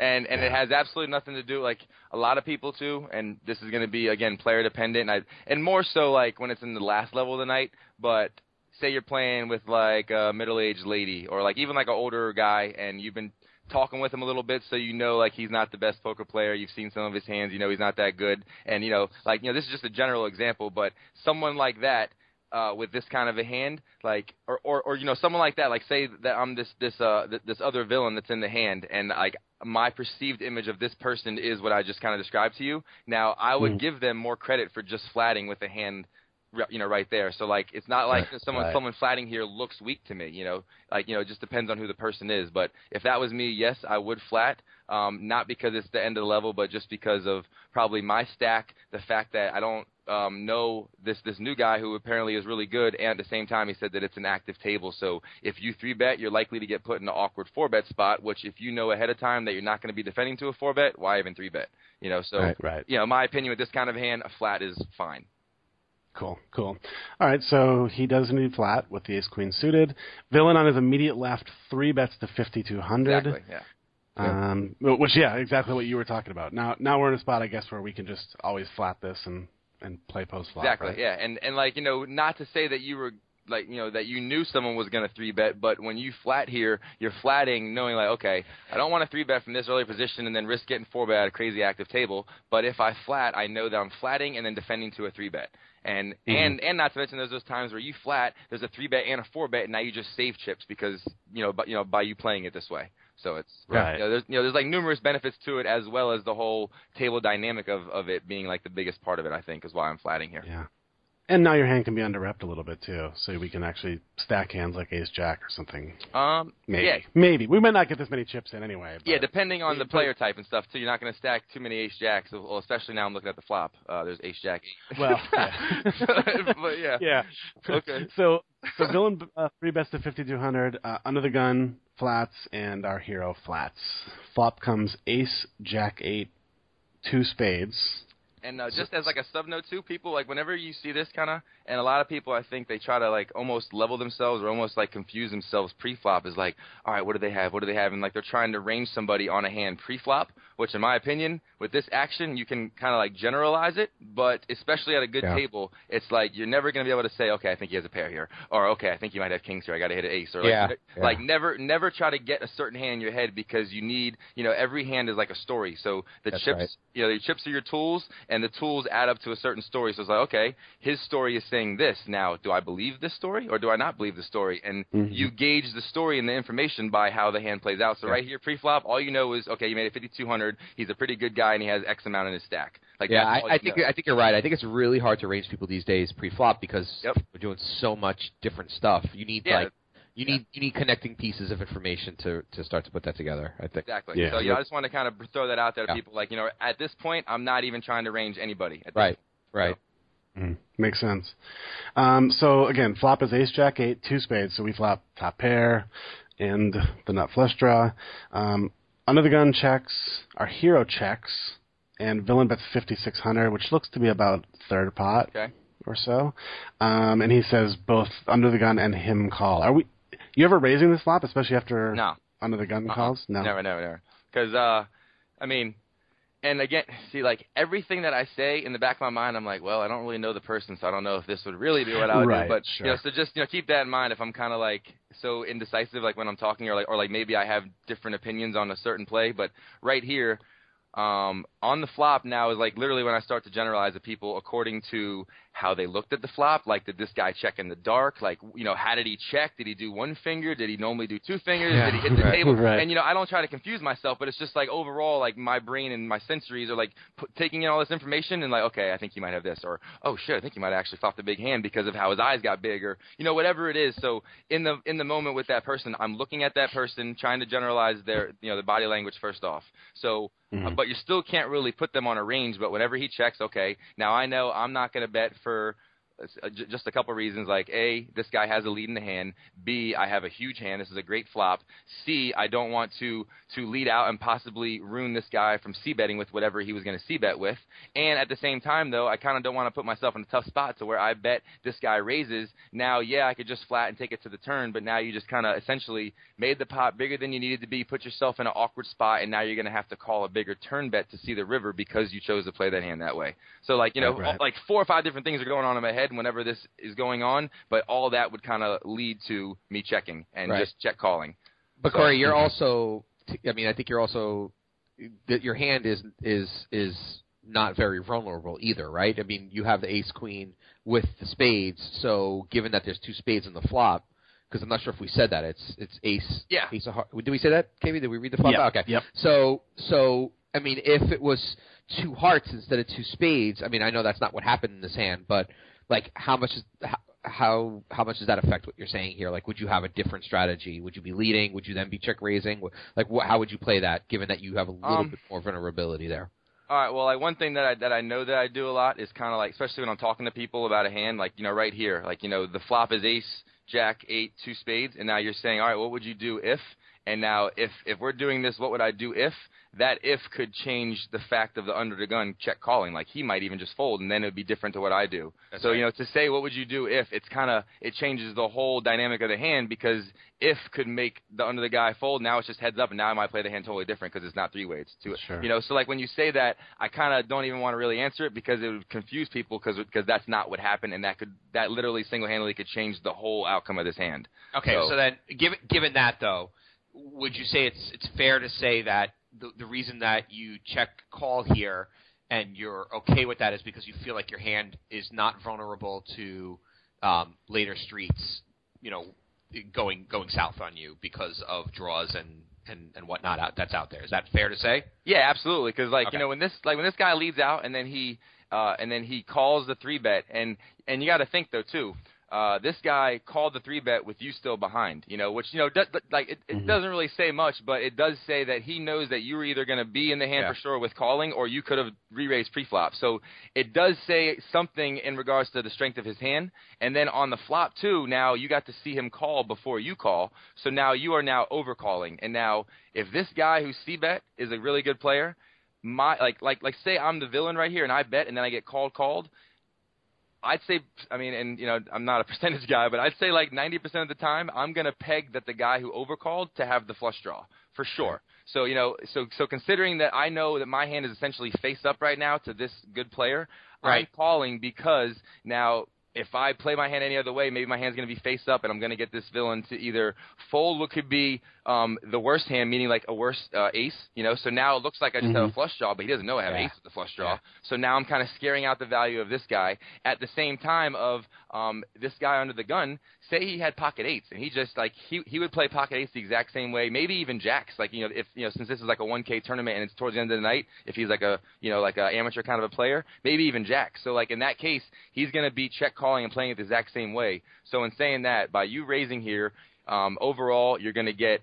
Uh, you know, you're going to get worse hands to fold. You're not Right. going to get better hands to fold, and you're kind of like scaring away anything that you could be gaining more value from on future streets. That's great. If that, Well said. If that makes sense. Yep, Okay. well said. Yeah, that makes a lot of sense. That answers the question too. So cool. Yeah. All right. Um, all right. So again, just to recap, uh, under the gun checked, uh, hero checked, villain bet 5600, Both call. and both Okay. call. Yep. So now the pot's about 34k. The turn card is the queen of clubs, uh, making it ace, queen, jack, eight. Still two spades. We have spades. Um, and now, of course, we have top two. Under the gun checks. We, as the hero, again check, Mm. and now the villain bets eleven thousand two hundred. So kind of sticking at that about third-ish pot size bet. Now under the gun folds, And what would you normally do here? I mean, all right, now at for him, okay, like God, I have so many things going on in my head right now. Okay, so Pos 34K turns a queen, and yeah, like if I wasn't looking at this, this would be tough. So let's see, under the gun checks, I check villain bets. Now when the turn comes out, initially a lot of people are going to be like, oh, two pair, great, you know, great card. At the same time though, um, I don't know if it's the greatest card, considering that okay, I would play it the same way. When he checks, I would have checked because, and you know, this kind of goes back to who this player is who opened under the gun. Like if he's like a, you know, like just to kind of give you like a visual, like in Florida, there's like a lot of like older, like you know, 40, 50 year old guys with their chest, you know, with you know, with their shirt open and they're wearing the jewelry and they're all you know sunburnt and shit, and they just kind of like playing cards, real mm-hmm. gambly, you know. So if it's that kind of a guy and like that's the kind of vibe that I'm getting, I'm thinking like, okay, under the gun could definitely have like a nine, ten here, you know, could have just turn the straight, you know, you know, definitely still could have pocket eights, pocket jacks, like have that kind of hand. So for a number of reasons, I'm never going to be betting here, and at the same time, the villain still has the lead in the hand, you know. So for every reason that I mm-hmm. stated on the flop, um, like those reasons are still going to be in effect on the turn because essentially it didn't change anything. Like now, like um, you know, now the queen. I mean, it changed stuff because it gave us top two pair, but we thought our hand was good on the flop, you know, and we were you know right. playing it that way for a reason. So when the queen comes, it's the same thing. We still think our hand's good. We're still playing it for the same reasoning, and now it's heads up because we've seen that the guy under the gun folded. So now that oh, he does fold, right? Yeah. So No, like, we're actually we're not, we're not there yet. We're still um, we haven't. It came to us after the under the gun checked. So I think what we're trying to figure out is Oh, oh, right, oh, right. okay. yeah Sorry. under the gun check. So now it's on you. So I I mean I hear you saying you Yeah. think you check. So it- Oh, I'm always gonna check. Yeah, and and like you know we're checking for the same reasons because we still have now we have top two pair with the nut flush draw, so our hand's even stronger than it was on the flop. But if our hand was good on the flop, then our hand's good on the turn um, because I don't think that that guy's gonna be c betting with a hand like say queens in the two people. So that that that turn didn't change anything in my opinion as far as our reasoning why we played it that way on the flop. All right. So now, but what does change though is it makes us feel better that the under the gun guy is gone because now one of the combinations of hands that beat us, uh, nine ten, is is gone, or or um you know any any set basically. So Right. it, that makes me feel better. So like I mean, have we gotten to that point yet? Is it Yes. okay?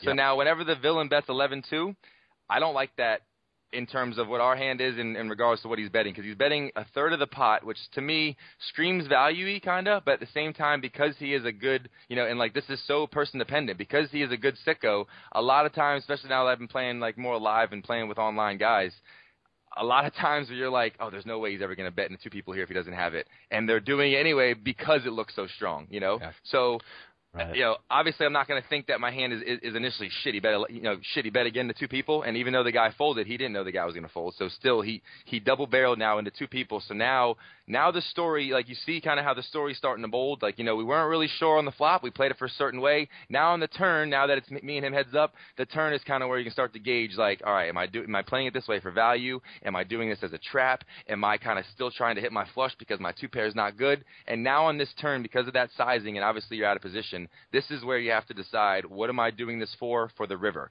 And now if this comes out in the river, meaning any spade, or if I fill up, what am I going to do? And like, I try to kind of think of that ahead of time. So um, you know, because a lot of time like I'm not one to take a long time whenever I act. Um, I'm I'm kind of learning to like not really tank, but I'm learning to like take my time more after talking to JC, uh, you know, Jordan for you know, after, like I mean, for a couple things, and after obviously, you know, just kind of picking his brain and getting into head or, or, or getting into his head as to why he does it. And a lot of times too, I find that maybe I just like I'm acting too quick and I make a little mistake that I was like, damn it, Cory, sit back and think for a second, you wouldn't have made that mistake. so Right. like in this spot right here though, and saying that this 11-2.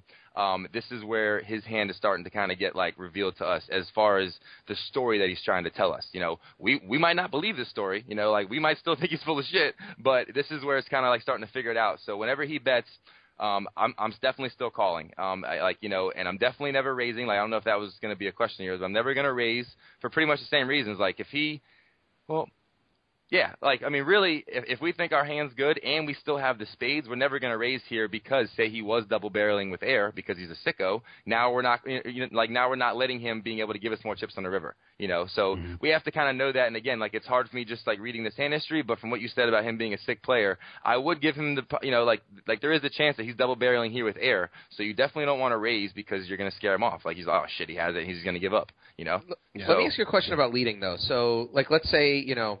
Lead, I'm- I'm- leading on the turn. Yeah, well, yeah, Okay. under the gun checks and then you bet, right? So let's let's let's talk about that Okay. option.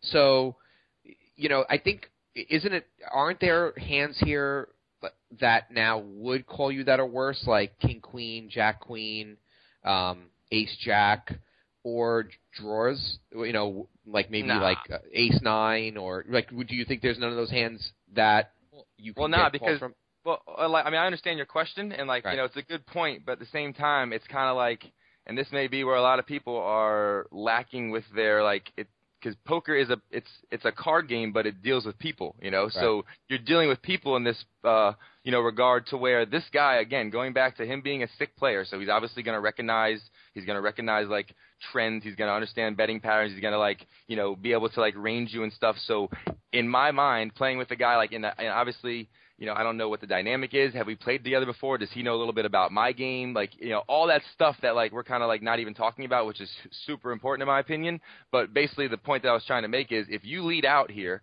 after giving the flop action and then under the gun checks and now you lead out, what kind of hand does it look like? Like, like you know, what kind of story are you trying to tell? Like when this right, queen yeah. card comes and now you lead out into a guy who has the, you know, who has control of the hand, like because he c bet. What kind of hand are you saying? Hey, hey, man, I got this. Like, and then then in saying that, okay, we can talk about that. Now, you're you're like, what hands first of all would you ever ever lead out with? I guess two pair. I guess you could lead out with a straight to try to get value from any kind of draws or anything. Um, Right. I don't know if you would play a set that way, considering what you did on the flop. And like with, with the set, I think that way on that uh, wet of a board, I'm pretty sure we would have been raising on the flop, and this whole hand would have not even gotten to this point in the turn. So so basically, what kind of hands are you saying that you have That's here when you bet 11-2? So when you ask that, it's like the first thing that I think of is okay, what is it going to look like to the villain who is right. a That's a capable great- player, great you know, who's a capable player whenever you're leading out into because obviously at this point under the gun didn't fold yet. So now you're leading out into two people in between two people on that kind of a wet ass board. So you're gonna basically scare them away and be like, oh shit, he just turned it, and they're gonna full fold, and you're gonna lose value on that hand. And at the same time, it's like, what what is your story saying? Now now if you lead out and this guy has the nine ten, or he wants to act like he has nine ten or a set, now you're in a tough spot. So you're betting here for what reason again? You're betting because Right. you Mhm. you're because what? Like you know there you know there Yeah. like really is no point for you betting in my opinion Right. on that turn. That's great. Great point. Yeah, that, that's what I was trying to get. Yeah, exactly. I'm trying to to ask that question to get a response just like that. That's exactly the, the thinking I'm looking for. Perfect. Perfect. Cool.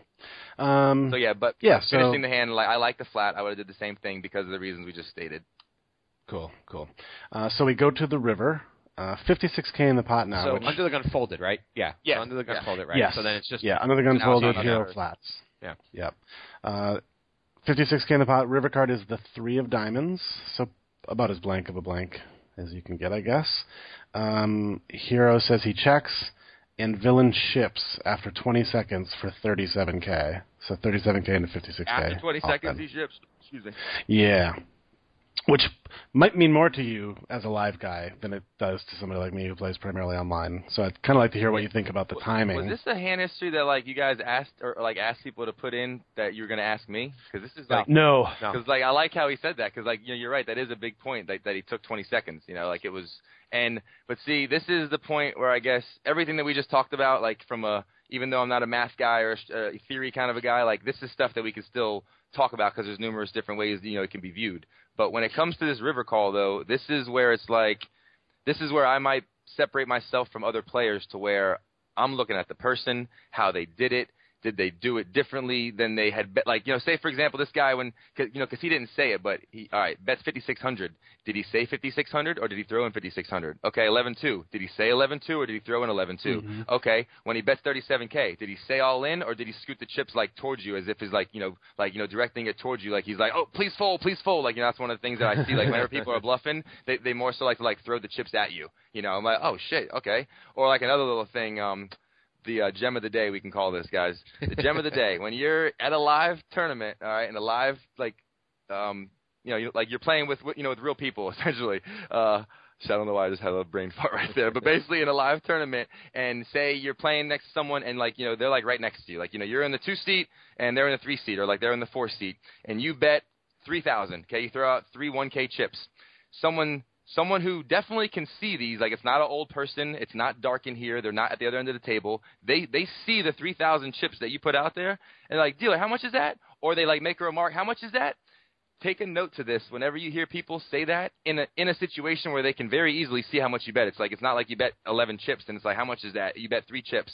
In that kind of a spot when people say how much is that watch how many times they say raise or, or, or they actually raise, meaning that whenever they say that, they have a strong hand and they know exactly how much it is. It's just kind of like a subconscious thing like, dealer, how much is that? And it kind of makes it as if they didn't know how much it was, but really they know exactly how much Right. it is. And Like it's not like, a, you know, it's not a cement tell, but uh, so many times when people do that and uh, it's like, it's amazing. I'm like, oh, here comes the raise. And like, you know, even if I'm not in the hand, I'm just like, oh, here comes the raise. And sure enough, you know, there goes the raise. And it's like these little tells and stuff that I see. So like whenever I said that, like I don't know if he said 11-2. I don't know if he just threw in the chips. Maybe he threw in like a 10 and a 5K chip and he says 11-2 because he didn't have the right change. Like a number of things go into the overall story and what I like determine my, my, my decisions on. So this guy, like I'm reading what he says immediately. I hate my life. This is for a half and rating stack, so and so. So he's thinking about all the wrong things.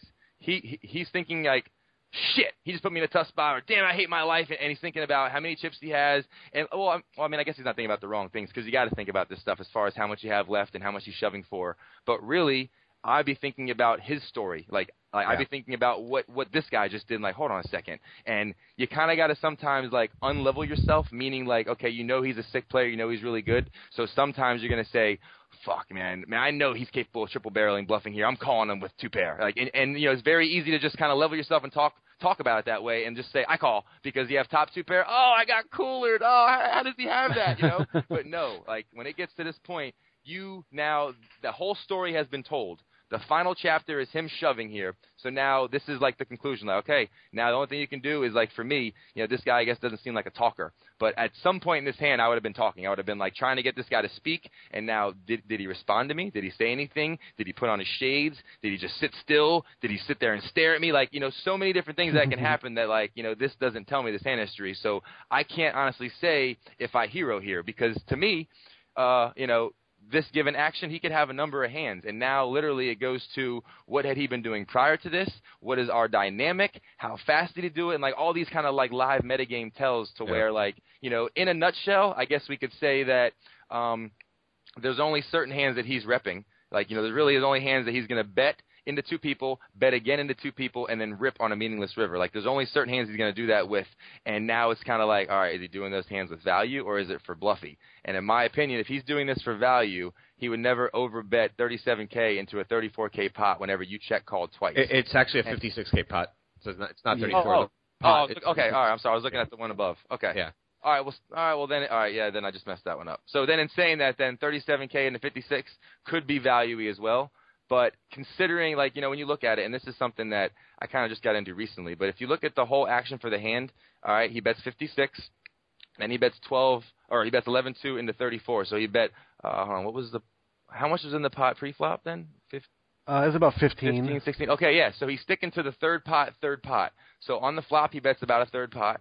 On the turn, he bets about a third pot. Now on the river, he all of a sudden ships for what is that? Three fourths pot now, right? So in my opinion, if he's sticking to the bet bet, um, all right Yeah. now. You know, and like as we've been sitting here arranging him, like, you know, this is it. Like as I'm thinking this, I'm just going. Some of the things are going through my head because it's like I'm, like I wish I could just kind of go back in time and be at the table right here for this. Yeah. No, but really, really great hand. yeah, but like if you're thinking about it, he bets third of the pot, third of the pot. Why would he all of a sudden go all in? Like, I mean, obviously some people go all in to look bluffy Right. to get called, or but really though, in my mind, if I'm this villain and I'm a good player, the way that it looks like to me of what this guy has after he just check overcalled and then and then the guy folded and then he calls again. I'm probably putting him on a similar hand to what he has, like an ace and a flush draw, or maybe like a pair and a flush draw, or open-ended turn, or no, I guess he couldn't have open-ended and turn a pair. Um, but you know, like, like you know, I'm putting him on some sort of drawy hand basically, especially because a meaningless river came out. You check call me twice. I feel like if anybody has a value hand like a set or two pair, you would probably hear about it. Like you know, if I'm this guy, you know, considering the way that like we played our hand. So in saying that, when he bets 37k into that pot, in my mind, that doesn't really make sense going by the whole third pot, third part, like a third pot, third pot, three fourths pot. Like what Right. what are you trying to like? What do you think that we have that you're going to be able to get called by that big of a bet? You know, right. so in my mind, just going by what we just said, I probably would call here with this.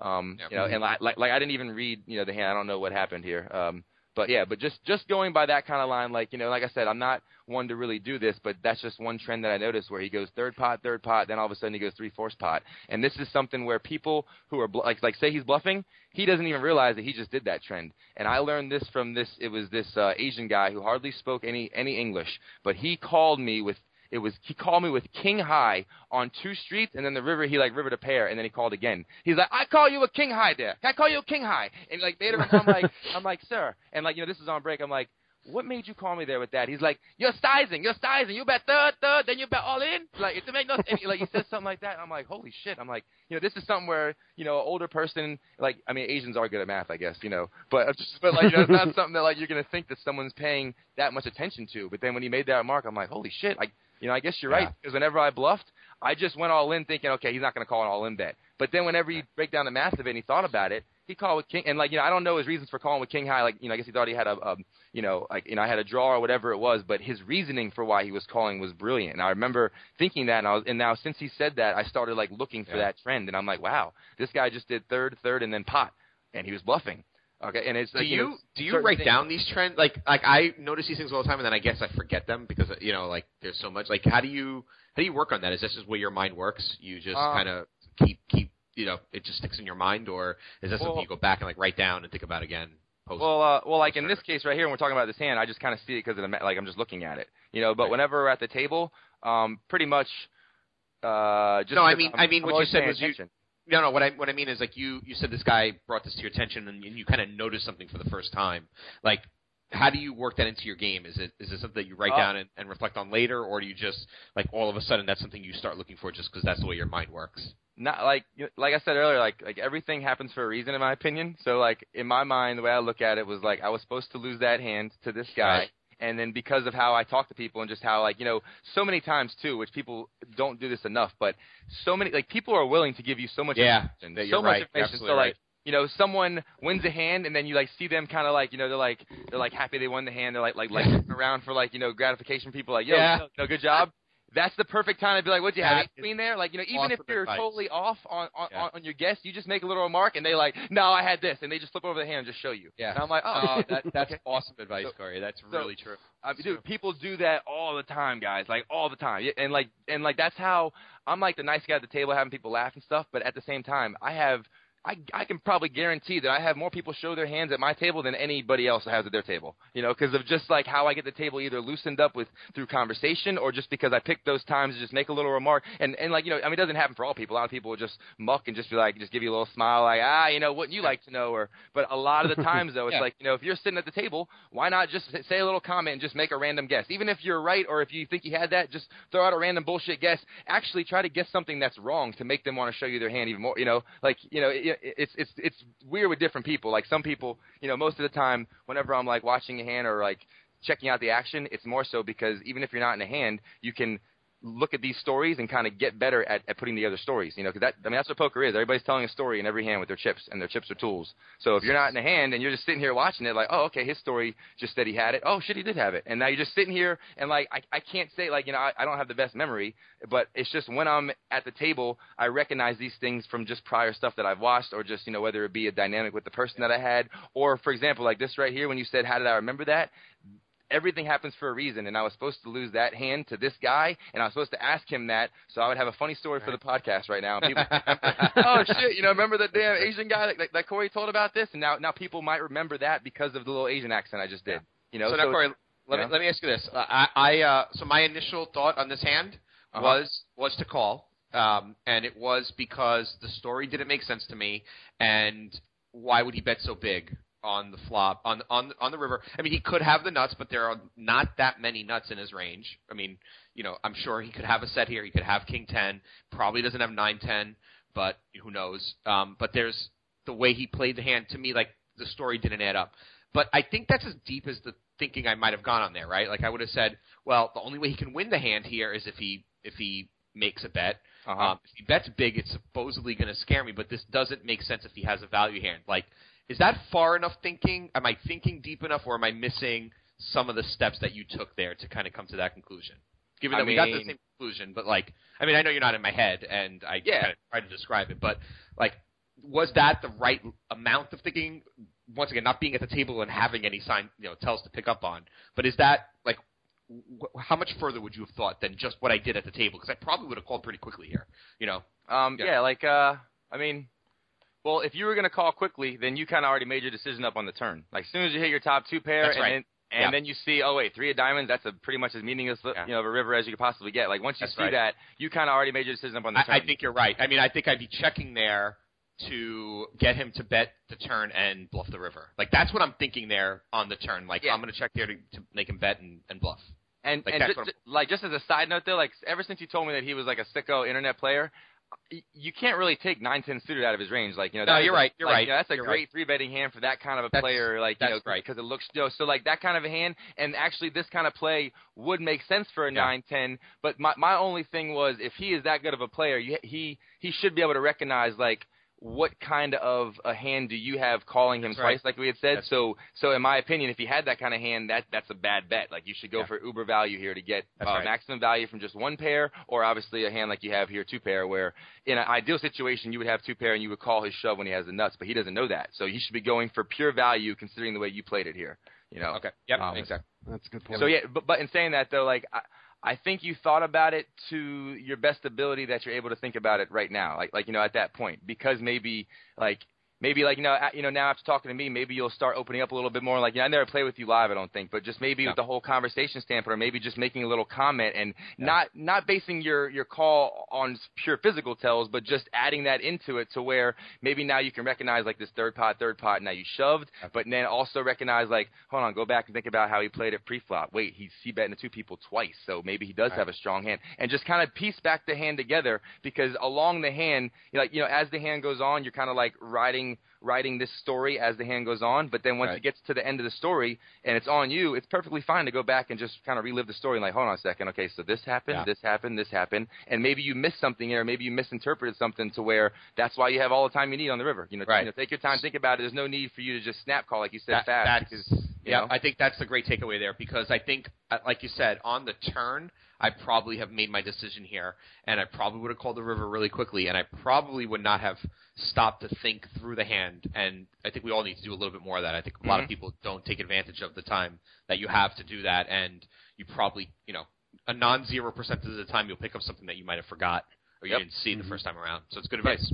Great. And in saying that though, like say the river, like me, okay, I would have, you know, like you know, we we spoke about how I would have felt on the turn, but now when this river comes out, like in your state of mind, you made your decision up on, you made your decision up on the turn, and now in your mind when you say this, like you see this solely safe three of diamonds, okay, you know, you're, you know, like you said you were check calling, but you didn't really think about the amount or anything else prior in the hand, you just went ahead and just called, right? But now just you know, and like I'm kind of contradicting myself because I said I didn't want to change like what the actual hand was, but now that it's just you and him, and, and now like you know the river was three of diamonds. Say it was a three of spades, and now you hit your flush.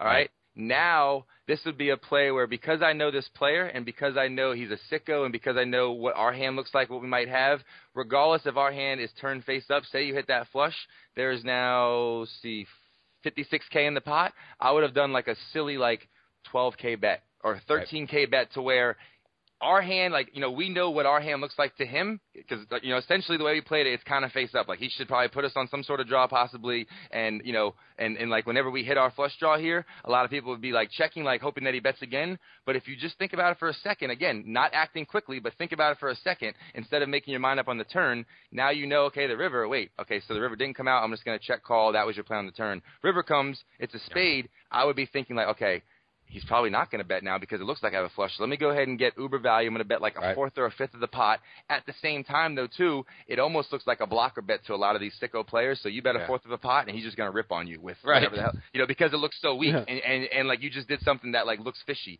to yeah, I love that play. And you know, you just like created this fishy looking like, what? You're never supposed to have the nuts when you bet that. What? Like, you know, and it's the same kind of thing that I get whenever I just limp buttons and shit. People are just like, it just like, you know, makes their like turn their head like, what the hell did you just do? It's the same kind of thing. Like whenever you check call, check call, lead for fifth of the pot. What? I'm all in. And you know, Right. just kind of so you know, it's just stuff like that where don't make your like you know just my advice I guess is don't make your decision up on the turn. Wait till the river, rethink it, rethink it again, and uh and then you know make your decision. So Great. It's Good Good advice. so what does he end up having? I'm curious now. Uh, Uh, Hero did call, and our villain turns over jacks for a Yeah, set. Jack jacks makes sense too. Like that's and and you know like and I'm saying it makes sense. I mean, I guess any kind of a sicko would play it the same way too. And at the same time, all right, now seeing that he has jacks, like also this is th- this kind of comes into play whenever you're rethinking. Like I said, like on the on the turn instead of having your decision made up, think about it and then rethink it again. Because if you thought about that, like, well, I guess he could have jacks. and now as we go back, and now obviously we know what it has. So being I guess results oriented, we go back and look, and this bet sizing actually kind of makes perfect sense because flops the set with two people, you don't want to lose anybody, so okay, go ahead and bet a third. All right, uh, you know, the turn comes, you still have a really good hand. Like obviously, you know, the queen could have brought some straight combinations. So for this guy, he doesn't want to risk too much of his chips in case you do shove because maybe he was planning on folding jacks. But at the same time, he wants to get pure value out of there with what he feels like is the best hand. So a third of the pot bets makes sense. Now the river comes again. Uh, river is a total brick. You didn't check raise the turn. You didn't lead the river. So now he totally knows that his hand's good. So he's going for what what I feel like is you know I'm going to say greedy value because in my mind like you're not going to have that strong of a hand a lot of the time considering the way you played it to call 37k. So he's going for like greedy value here where I would have probably just said all right 56, 11 2, eh 15 5 maybe with like a little speech, maybe with like a little hero, a little like comment to kind of lighten the mood, and then get them to just snap call. You know, and I do a number of things to kind of like a lot of times, like say, say right there, when I, when I bet 15k, if I do it with like a little speech or like a little something, it kind of gets them not thinking about the hand and not thinking about the action, and just like 15k, and then they see I call, and then they show ah, and then they're like shit, and like you know they knew they were beat, but you just kind of confused them and made them not think, and they just call and give you chips. You know, it's you know, and like that was just saying if if the three of spades, I just thought that would be like an interesting uh, spot Yeah. to talk about that because it would change totally the whole, you know, like it would change obviously the whole river action, if you know, in my opinion, if, you know, Right, if this right. is me. So Very true. Cool. That was really good stuff. Um, I think we got time to let's make, let, we'll make it a quick one, but let's do one more. yeah, that one I guess probably took longer than you guys thought. no, but, yeah, right. but that was a good, good one. Good discussion for sure. Uh, you want to run through this one, Diego? Yeah. Okay, yeah. So the next hand um, is posted by Twisted Focus TPE member. Um, it is on the Merge Network. Uh, it's a pretty micro stakes tournament, two dollar twenty cent tournament, seven hundred uh, dollar guaranteed, Okay. uh, and they're at the final table. Uh, they're seven handed, and um, our vi- our hero is, is uh, second in chips with three hundred and seventy four thousand chips uh, at five thousand, ten thousand okay. and the villain in this hand has basically the same amount of chips. He has about 379,000. So they're actually the chip leaders at the table, one and two, um, and that's uh, that's the depth of the stacks. Okay. So the villain in this hand, his name is Cannon eighty four, and he this is we have some we have this- Cannon. Cannon. so he's he's gonna fire. Um, so he he's a bit loose and likes to flat me. This is what the uh, Twisted Focus uh, puts in there. Okay. Um, I have three and four bet him at least four times at this point, all with success. He has a 25-15 VPIP and shown that he wants to float me. All right. Now is this huh, like uh 'cause he says it shows he wants to float me, but then it says he's three and four bet him at least four times. Yeah, so I if he if he's floating him, then he's essentially out of position against this guy. So how is he three or four bet him out of position? Like you know, I mean, it must have been I guess wherever the dealer button was, but for him to Right. have that dynamic seems a little weird. Yeah, know, I if mean- he's floating him a Yeah. lot. Well, I mean, he's, It's also possible on the Merge Network that these guys have been playing together the entire tournament Oh, because okay. you know could it could have True, been a 80 person field. I don't- Well, probably not that small because it's 700 guaranteed, but they definitely could have played you know a lot Yeah, of hands. yeah, I true. guess. Maybe even another table. Good or, point. Right. Good point. Hard to say. and uh, the villain is two to his uh, his right, I think, right? Yeah, he's two to his right. So definitely there could be some three betting by the villain and four betting by the hero. Um, and then, like you said, given the way the button is, there could be times where he's he's floating him. So, okay, so um, villain is under the gun uh, once again at 5k, 10k, and he makes it 20k from under the gun, and it folds to the hero in the small blind, and he has ace jack offsuit.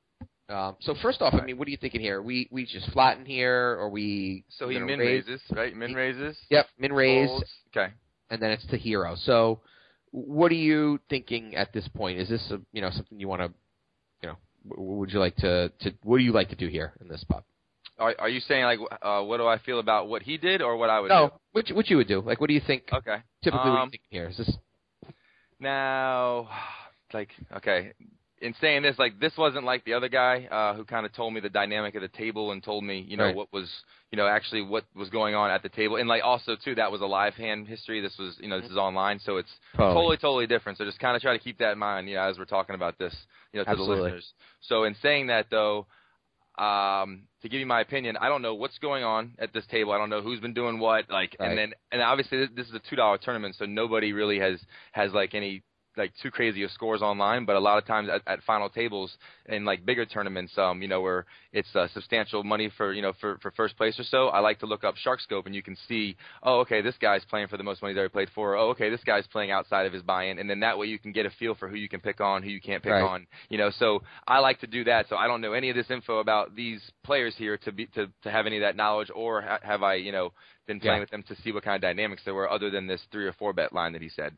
That's so, fair. so yeah, so in saying that though, just looking at the hand, I don't ever like uh, three betting here with an ace jack um, at the final table. I think more so because uh, whenever we were going over the stack sizes, it's interesting because now the big blind has uh, just under 18 bigs, and he's the short stack at the table. So even though 18 bigs in my mind, like you're not really a short stack at, at a final table, it's still plenty of room to work with. But he is the shorter stack at the table, so you have to think of okay, um, if you three bet and he four bet shoves, were you planning on calling the three bet, or, or I mean, were you planning on calling his four bet Right. shove when you three bet? So you have to mm-hmm. already kind of know what you're getting yourself into when you do this. So Great in point. my mind, when I say ace jack, I'm like, okay, well, obviously I'm going to think that I have this this cannon guy beat maybe if he's real aggro or whatever. So I'm going to play my hand for what it is. But then you have to kind of think in the next level, like, wait a second, but this guy in the big blind's behind me. So if I three bet, am I calling this or am I three betting and then folding? Like, what am I doing Right. here before I do it? So that's the first thing that I kind of clarify in my head. And you know, obviously it's a much quicker thought process than what I just explained. But you know, basically I'm making that decision what I'm doing. And in in this case, because of this guy being in, uh, in the big blind, I'd probably just flat here, play my hand out of position. Not really for like an ICM standpoint, and, and like I'm trying to kind of not think that this is a two dollar tournament. I'm thinking this is any tournament. Um, but you know, in the ICM standpoint of someone like you, kind of don't want to get yourself in a weird spot against the other chip leader whenever you have people who are shorter than you. You know, Right. So in that regards, playing this guy out of position, especially with a little bit of dynamic, and from what this guy says, like he he probably only has this this dynamic with this player as far as what he That's said. right. So in saying that, for a number of reasons, because of the big blind, because of the final table, because of the fact that you know you two are the biggest stacks and you're out of position, mainly is why I just be flatting here. Don't I don't ever like folding. I like flatting and kind of reevaluating on the flop.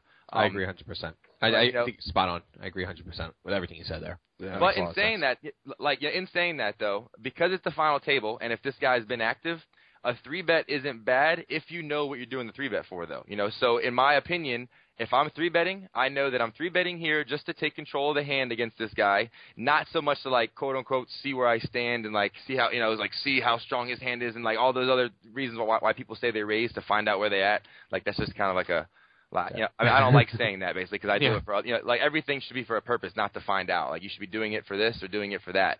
So in my mind, though, right here, if I'm three betting, which you know, I'm not trying to contradict myself because because my play here would be just a flat, but I'm just giving the reasons why a three bet isn't bad if you know what you're doing it for. You just kind of got to know why you're doing it. So three betting here, obviously, creating your own luck, being able to win the hand without going to a flop. So that's you know that's like one thing of it. But in my mind, uh, because you have this dynamic with this guy, and because he has chips, he's never going to be folding with any hand that he has to this three bet size at all. It's like he's yeah. like, oh, how much more? Okay, I call, I call. You know, he's never going to be folding. So in my mind, you're needlessly inflating the pot with a mediocre hand here. Okay, I think it's a great spot for him to four bet too, if if you three bet because of the history and you have the depth where he can four bet you and still fold. True, true. But at the same time, how much four betting is going on in the final table of a two dollar tournament? Like, you know, I mean, in regards to like the mm-hmm. whole, oh, I think he's just stealing, I'm going to re-steal. Like, you know, there's not too much of that going on at two dollar final table. So, but in regard, like, you know, and, and again, it's just so much dependent on like the dynamic and like what kind of hands you guys have been playing before. So because we know this about him and him and the villain, it's it's just interesting because I think he's never folding to this, so he's always flatting at the same time of you're opening the door to a possible four bet. So that Right. just kind of goes back to what I'm saying. Like you're doing the three bet to take control of the hand, do a C bet, you know, kind of just uh play. You know, you're you're choosing to play this hand and then knowing you're going to be out of position. But at the same time, whenever you three bet, you have to realize, okay. He's probably going to flat you. You're making the pot bigger than it really needs to be, and at the same time, he could put you in an awkward spot and be four betting you. So now, are you three betting to fold, or are you three betting to induce to four bet, a five bet shove? Like, you know, what are you doing this for? Right. So, Yeah, that's Yeah. a really good point. Like, if you three bet here, you should probably be three betting to five Exactly. bet, or three bet to get it in. if that's your plan, you- yes, exactly. Yeah. So in Well, saying that, like you know, like, like that whole spiel right there, it was a much longer thought process, like I said. But really, like Yeah. that's kind of everything that I'm thinking in the moment whenever this happens. But So- in saying that, I just yeah. flat.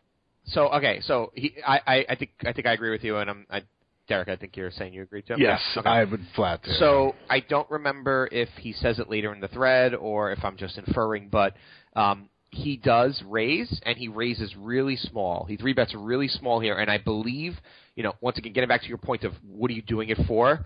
I believe he's doing that to take control of the hand and c betting as cheap as possible and taking it down because he makes it. You know, Cannon makes it 20k, which is a min raise, and the hero makes it 32k, which is like one of the smallest three bets I've ever seen in Yeah. my life. Um, yeah, but like, was that his plan with this hand specifically, or or has he been doing this because he Right. noticed that he was folding a lot post flop? Like, Yeah, you know, I mean, you know, it's different kind of like, you know, which way is he? Like, is it an overall thing, or was it specifically in this hand that was his his plan to take it down with this ace jack? Uh, you know, I mean, from from the way he t- wrote it, I'm inferring that he's saying that's his, this hand, in this specific hand, that's that's his. That's Okay. his- but like, Well, why yeah. not do that? Why not? Why do that with Ace Jack where you have some value? Why not do that with you know, different you know hands that don't have value and could flop Yeah. yeah, I agree. flops? I know? agree. And so okay, so then he calls like yeah, he calls the 12k. yeah, he's not folding to the 12k. um, and so now there's 81k in the pot, and the flop is three uh, nine nine um, rags, and so there's pair nines and three on the board, and hero is first to act. So I assume that, I mean, given our plan, um, we have to do c bet here. Um, I believe. Are you, do you are you agreeing with that, or how would you play this? Uh, you mean given the way played? Yeah, given the way played with the three bet, just with the three Yeah. bet pre-flop, and now it's you know first act.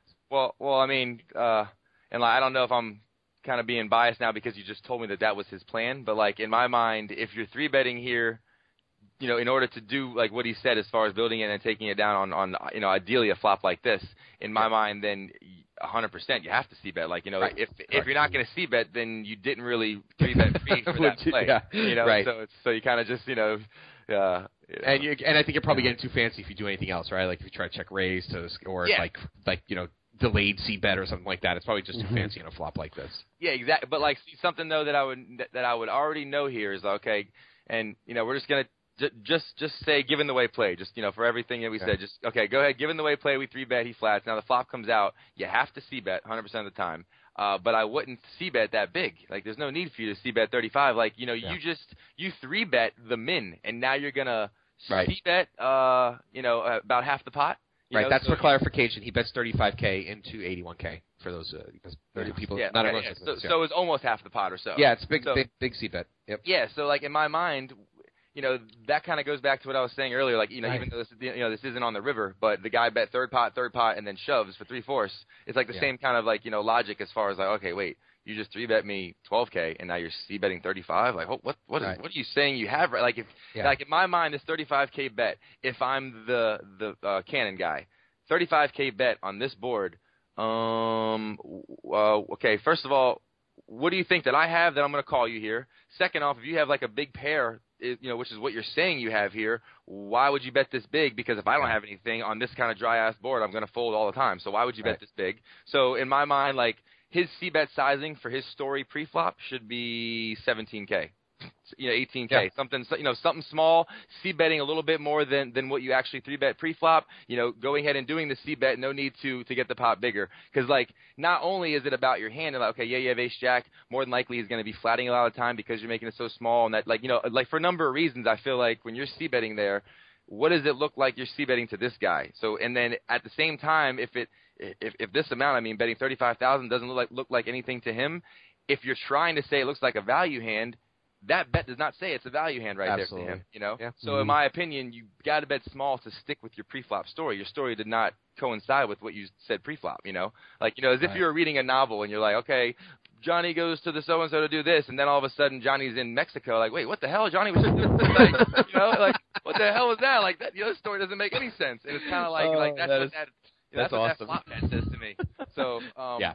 but yeah, and then then also because this guy um and like you know I'm only going by what he has to say here, but he says that he should like this even points more to what I'm about to like the point I'm about to bring up. He says that he's shown that he wants to float me. So if he shows that he wants to float you, maybe that's why he was betting bigger because he you know because this guy likes to float. So he's like, all right, shit, if I bet bigger, he's not going to float me at this time. And that was his maybe his reasoning on why he bet bigger on the flop, which I can understand totally. But at the same time, though, if this guy isn't that good and this guy's floating you, he's not looking at the bet sizing like, oh, he bet half pot, okay. No, you know, this guy's looking at it like he's just floating. He wants to see another card. Like that's a floater. He has, you know, he's not floating because of pot odds or because of, you know, this amount of chips or so and so. If this guy's shown that he's wanting to float you, he's floating you if you bet a third of the pot or if you bet half the Right. pot or, th- you know, like he's just floating you. So in saying that, you don't need to bet this much, uh, twisted. Um, so, but because you did though, and because you even said it yourself that he likes to float you, when you c bet here, in my mind, I'm already thinking on the turn. On this dry board, and I c bet, and I know he likes to float. Okay, if I bet this big, that means that I have to bet this big on the turn, and that's saying like you know because obviously like you have no pair, no showdown value, so you're turning your hand straight up into a bluff, and you know that. And on the flop, you should know that. Okay, he's gonna float me. All right, I got to be prepared to bet twice. So if you're going to be prepared to bet twice, this would be kind of like where I was talking about the uh, wiggle room in a stack. Yeah. So Right. this guy, he knows he started the hand with 37 bigs. All right, he uh, chooses the three bet, so he's like, all right, hold on, 37 bigs. Yeah. So so say this is me, and I'm like, okay, I'm gonna give myself 17 bigs of, of like wiggle room. You know, I'm Yeah. I'm a, you know I'm comfortable with you know with working with 20 bigs, 17 bigs of wiggle room. So say like this is one of those spots where I was like, okay, I'm gonna get a little tricky with ace jack, build the pot, so and so. If I did that, all right, say I did three bet for whatever reason, I would definitely not bet 35. I would probably be like I said, 17 or 18. But I have to know that since he floats me a lot, I'm betting 17 or 18, and then I know that I'm going to bet 29 to 35 or so ish on the turn. Still sticking with the same story. No need to bet a lot. It looks like I want him to call, and if he doesn't have anything, he's going to fold. If he does, he is going to call, and then we're going to shut down on the river unless we improve. Yeah, I think you got you to. you know? I think you got. I think you got to assume it's going to take two barrels to get him off. Of have to. Like you have to. Yeah, I mean, he even that. said he always likes to float, so you have Right. to assume You that. You to already know assume that. Set Yeah. the size appropriately. I think you're spot on with what you're saying there. Makes perfect Yeah, so in sense to me. saying that, you know, you betting 35 and making the pot huge, knowing he's going to float you a lot of the time, and then you're putting yourself in a tough spot because, all right, if you bet this big and he calls, are you just giving up on the turn? No, you got to bet to win. So instead of doing that, bet 18 and bet 30, and you're going to save yourself, uh, you know, about what is that, 40 or 50k in chips right here, which are crucial whenever you're seven-handed at a final table. Mhm. So Yeah, it's a good point. You'd save like 45k in chips by betting Yep. like 18 and 30. Or and that all like goes though to you knowing what you were going to do. Essentially, pre-flop, you know what you're going to do, but then on the flop, seeing the board texture and stuff, you know, because obviously if it was ace jack something, you might do a little bit betting because you want him in there. Right. So, Right, so in sure. my mind, like you kind of have to act like you do have it to match up with the story what you're trying to tell this That's guy. right. You Yep. know. That So- makes perfect sense. Okay, so uh, so Cannon does call, Mhm. and um, we go to a turn, and so that's a king of diamonds on the turn. So just to remind everyone, uh, it's three of diamonds, nine of clubs, nine of hearts, and king of diamonds. So two diamonds out there. The pot is 150k. Um, so how much do we have behind now? Effectively, there's uh, 32 pre-flop from each stack, and there's 35. About 300. About yeah, that's right. About 300 behind, and the the the, the pot is 150k. So now it's to here. So we got a double barrel, or do we, you know, given how big we bet and then he called us, do we make, make us pause, or do we just continue on with the plan? What, what are your thoughts? Um. Well, you kind of just cut out there for a second. I didn't. Oh. Yeah, you did. Oh, okay, sorry. No, I was what I was asking was, you know, at this point, I think we have to. I mean, I think it's going to take the second bet to get get there, and, and as Absolutely. played, yeah. I mean, I, I I hate the fact that it has to be so big, but as played, I think you have to put a you know you put a a, a, second bet in there, and um and he bets 60k, and I think that's actually a decent size for you know it's. Uh, it, Maybe, maybe I don't know what, what your thoughts are, but that seems like a good size for the turn bet here, because that's a serious enough bet where the guy has to start thinking about you know what this is going to cost. It's, it's building almost a pot-sized bet on the river, or Yeah. actually, it is a Um, pot-sized bet on the river. So thoughts? In saying that though, uh, you know, like right, a lot of times too, um, and I wouldn't say it's kind of like in this spot, but like a lot of times, like more so live. Like say someone gets themselves in an awkward spot and then they bet, and they're like, shit, they called me. And now the turn comes out, and they know they have to bet again because they can't win the hand, but they don't want to like risk too much, so they're like, uh, all right, I'll do. And then they like make a little bit bigger of a bet than they did on the flop. Right. And so many other times it's like, oh, he doesn't have shit. Do a little Right. quick back raise, they snap fold, and it's just something that you pick up on because of like, you know, you got the vibe that he didn't want to bet that much, but now, and Right. you know, it's kind of like like the same kind of concept. Whenever, uh, you know, an amateur player, it gets folded around to him. Oh well, I don't have a hand, but I I know I'm supposed to raise from the button, so let me just go ahead and raise. And it's like that kind of vibe. Like it's the same thing. Like this guy when he bets, got called. All right, I got to bet again, and then Yeah. he doesn't want to risk too much, so he just bets a little bit more. It's the same kind of thing. But now whenever we're looking at um at the sizing though, okay, he pre-flop, he clicked it back on you. Then on the flop, all of a sudden he goes to almost half pot. Now on the turn, when yeah, it did change stuff if you could have like you know because really, really on the flop, if you're representing that you have like ace king, you know, kind of a hand specifically, I guess. And now the turn comes, now you bet again. Now the guy say say this, you know, the uh, cannon guy um, is flatting you with any pair or some sort of showdown value, and then the turn comes. This could be one of those turns that like you know obviously uh, the hero's trying to rep this king because he doesn't have it, so he's trying to rep it. So whenever he's repping it though, you kind of want to rep it a little bit better than that, you know. And and and in my opinion, if you're betting almost half of the pot on the flop, you got to kind of bet almost half of the pot on the turn. And you know, and and like that's just kind of how I think as far as like you know the bet sizing and stuff. But again, this is something more so that I find live than I do online because online it's so much easier for someone just to, like click a button or just move the mouse over. So really, a lot of uh, less experienced players, like like this guy for example, he probably had no idea what he was uh, like, like, well, I mean, like, I'm not gonna say no idea, but he probably wasn't aware that okay, if I bet this, then then there's gonna be this much in the pot, and then I'm gonna have to shove the river, you know, to do this because of like, you know, he's probably not even thinking to the river action and how much he has left according to what's in the pot and and so forth. So, you know, in saying that, it's just like on this turn, given the way he played it, I would have liked to see a bigger bet to rep that king because now you're betting less than mm-hmm. half the pot, and now now say he he he choose to flash you with any type of like you know just picture cards and you happen to turn a flush draw, or still any pair that he's just a non-believer. 60k is not going to get him the fold, but maybe like a little bit close to a, a half pot size like you did on the flop, that'll that'll make a non-believer a believer. You know, That's a great point. So it's Yeah. you know a lot of different things, but at the same time, like overall, it's still it's still tough for me because you know I don't know the vibe of this table. Yeah. You know, like you know, e- like everything that I said prior, but just looking at the the sizing amount, you know, and obviously, you know, we see his hand, so I know he doesn't have shit. But if you were to like, like if you didn't tell me he had ace jack, and I just kind of look at this bet sizing, especially after what we talked about in the prior hand, I would say no, he's probably bluffing here. That Yeah. doesn't make any sense. You know, that's yeah, like, you I, know, I, I'm kind of not giving Cannon credit for that at all. I'm kind of just thinking Cannon's going to be straightforward and fold the turn if he's just floating here. I guess that's that's what I'm thinking, and maybe that's given not enough credit to the player here. Um, but unless he shows me otherwise, I would Nope. just kind of think he'd fold here um, most of the time. But not like you're against saying, you. just says I like, wouldn't play this way against you.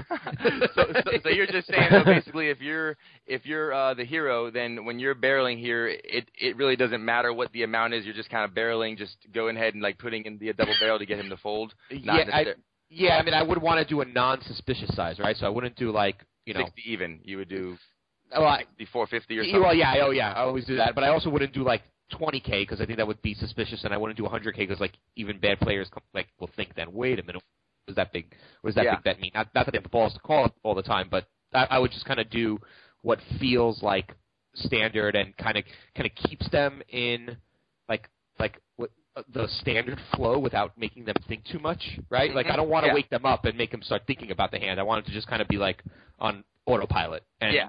Yeah, I I'm understand what you mean. Just kind of like like that, you know? bet. Okay, he's gonna float me. All right, bet Yeah. again, and he and he should be folding here.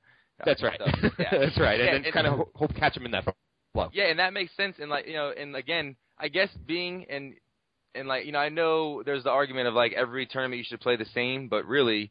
No, because a two dollar tournament is going to be different than like a high roller that I play or something. Like the players just play different, right. so you have That's to right. kind of cater to them and, and adjust to those players. So in this Yeah. sense, your point I think is is brilliant right there because at this kind of level, no one's probably going to be thinking as regards like like what I just is like. Hold on a second, you bet almost half pot, now you bet less than Yeah. half pot. Like you know, no one I don't think, and like you know, I guess I can't say no one, but I feel like most of the people are not going to be thinking on that level here. So in that regards, what you said is is totally fine. I feel like you know, bet and then bet again, just kind of not really thinking about the amount or not putting too much thought in it. Just a matter of just a double barrel to get him to get off of whatever hand he has. So That, that's right. And I would absolutely 100% play it differently in a you know against you or or in a higher stakes Mm-hmm. tournament. But but yeah, no. But I love the thought process that you went through because against a good player, I think it's a great great way to think through the hand. Um, all right, so hero bet 60k into 150k, and Cannon calls again. So now we got 270k in the pot. I think we have like 240 left. Um, we get to the river, and the river's four hearts. So now now that the board is um, three, nine, nine, king, four, with two uh, diamonds, no uh, other connections there, and it's on our hero. And um, I mean, okay. So my question to you is is this: I think the standard thinking here is that you probably want to rip it to, because you're repping, and the only way you're going to win this is is if you put if you if you if you bet. But Well, did we figure out how much he had left? Because there was Yeah, now after the turn, 240K. there's now 270 in the pot, right? And he has yeah, 240. they- okay. he has 240k left. So you know, this. I think the standard thinking here is like you have to bluff the river. You know, if you want to stab it, you have to bluff the river and you have to bluff it pretty big to Yep. rep the, the three barrels, rep, rep your hand. So, is it worth doing that, Cory? Is it worth, or or do you just give up here and you say, you know, I don't want to put my tournament on the line for this in this with this line. Maybe I made mistakes in the first two, or do you just say I got to go with this because that's what I need to do? You know, the right thing to do to win this hand most of the time. Yeah, well, um, What do you- all right, well, a couple points. Like overall, I would never be in this spot because I would Yeah, never have played this this way Yeah, with yeah, the ace jack. You know, like like Right. you know, I'm not trying to you know say that.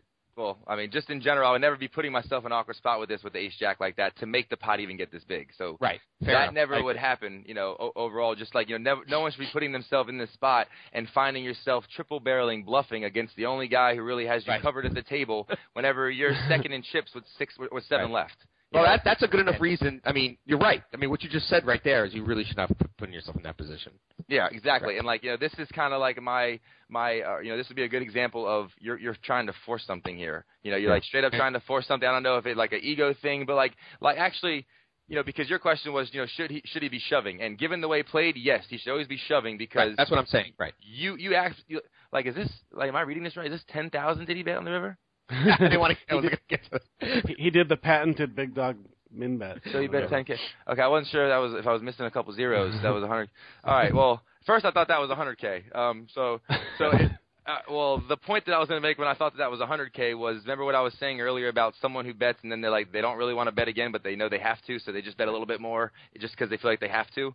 That's kind of the same thing here. Like he bets 35, oh he calls. Bet 60, oh he calls. All right, I got to bet to win, and then they just bet again 100k, but they don't think about what are you representing? What do you think that he has? What are you trying to get to lay down? Like like they don't think about anything. They're just like bet bet. Oh, I can't win. I got to bet again, and they don't really put much more thought into it.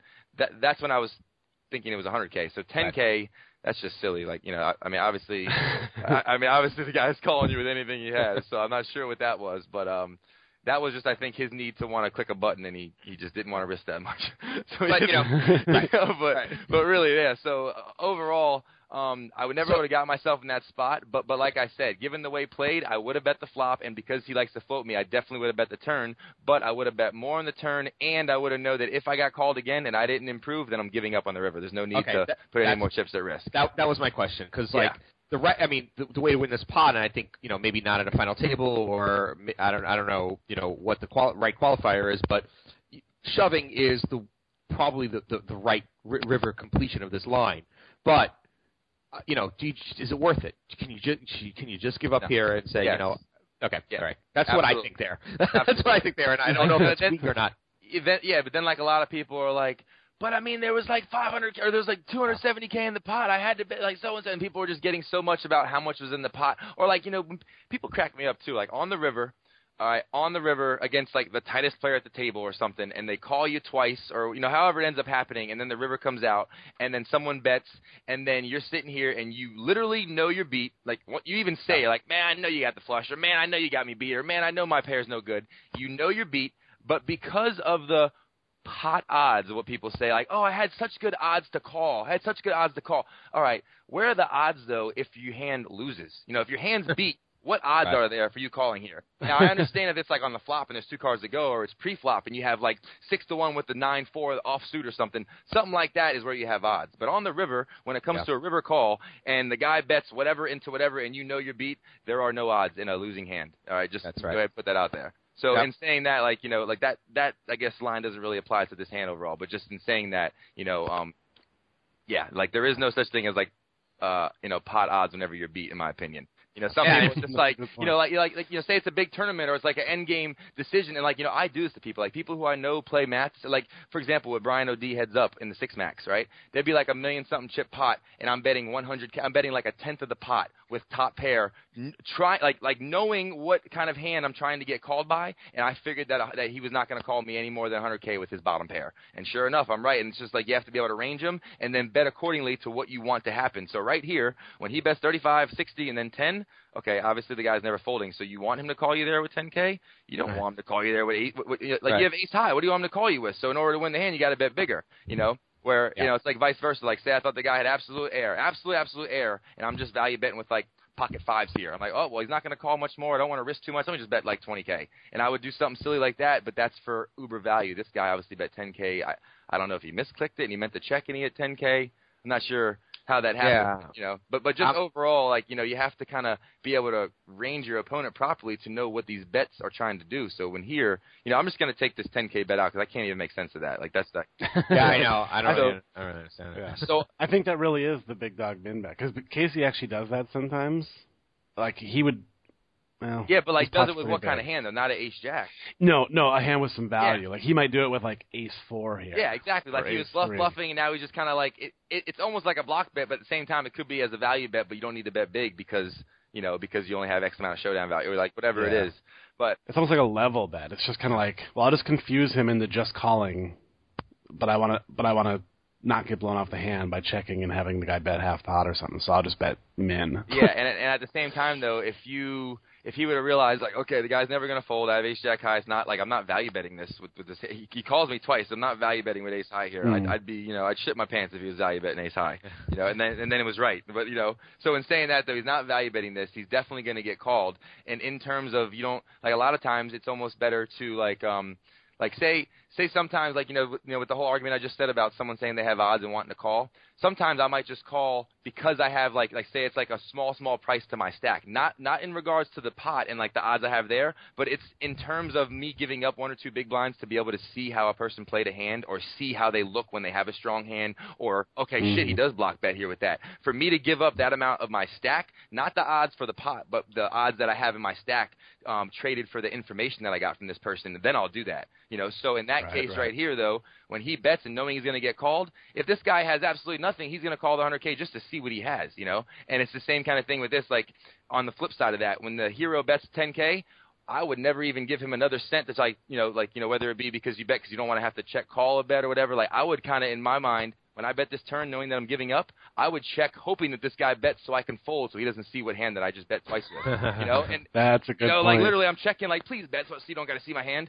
and that's kind of something that I do live too. Like literally, I'll play a hand a certain way. Maybe I'm giving up on a hand. Maybe I'm doing something like this, and I'll do something a certain way to where I don't even got to show my hand. And you know, these people, whenever I'm making a little comment or making a little joke or having them flip over their hand or you know doing something like where I call them to you know to get to see their hand, all this stuff is like all for information that helped me later, or all for setting a you know setting up a dynamic that'll help me later. And it's it you know it's all for a purpose, and it's just a matter of like this guy all going back to the three bet. If he would have just thought like, yo, why am I three betting here? That would have changed the whole way this whole Right. hand played out. If he would have just realized why am Mhm. I doing this first, you know? So Yep, good point. if you guys can get into that, you know, and and you know, I mean you specifically, but you know, just people in general, anybody listening to this, get into that habit. Like, just you know, why am I doing this? What am I doing this for? Is there a purpose? Like, just kind of think ahead. And if you think ahead, it literally would make poker so much easier. You know, even and something else too. And like, you know, I'm going on a ramble again, but whenever people like you know some people like whenever they bluff or like you know they just have such crazy live tells because they're like you know you see them betting and if they have it or if they don't have it they're just like so nervous like you just see them shaking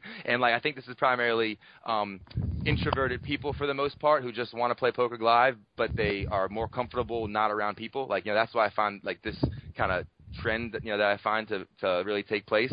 But in a sense, whenever someone's betting, and whether it be for value or just you know being in the hand, they're just naturally nervous. You know, they're just nervous people. That kind of um you know like that kind of player, uh, whenever they're like naturally nervous, um, I feel like in in your head mentally, I'm trying to like figure out the best way just to describe this. Like in your head, if you know that you're doing this, like for example with the ace jack here, you know, okay, I'm three betting, um, and I know he's going to call already. So in your head, when you three bet, it takes out all the anxiety of that right there because you know, all right, I'm three betting, he's going to call. You already know what's going to happen. You already kind of told yourself what's going to happen, so now you're ready for it. The same thing with on the flop. Okay, I'm going to see bet any flop, probably shut down the turn unless I improve. You already know what you're going to do, so now the flop comes out. You do what you already know you're going to do, and then reevaluate. And like literally, if you know what you're going to do before you do it, and then do it, it makes poker so much easier instead of like you needlessly betting and then someone raises like, oh shit, wait, what am I gonna do? Because you didn't think about it mm-hmm. before, so you just bet and now you're like, oh, shit, I didn't think about that. Wait, he raised me now. Like you know, it, and and it kind of goes back to what I was saying with Ari Engel. Like I already knew how I was gonna approach him because I knew he was gonna put me in tough spots.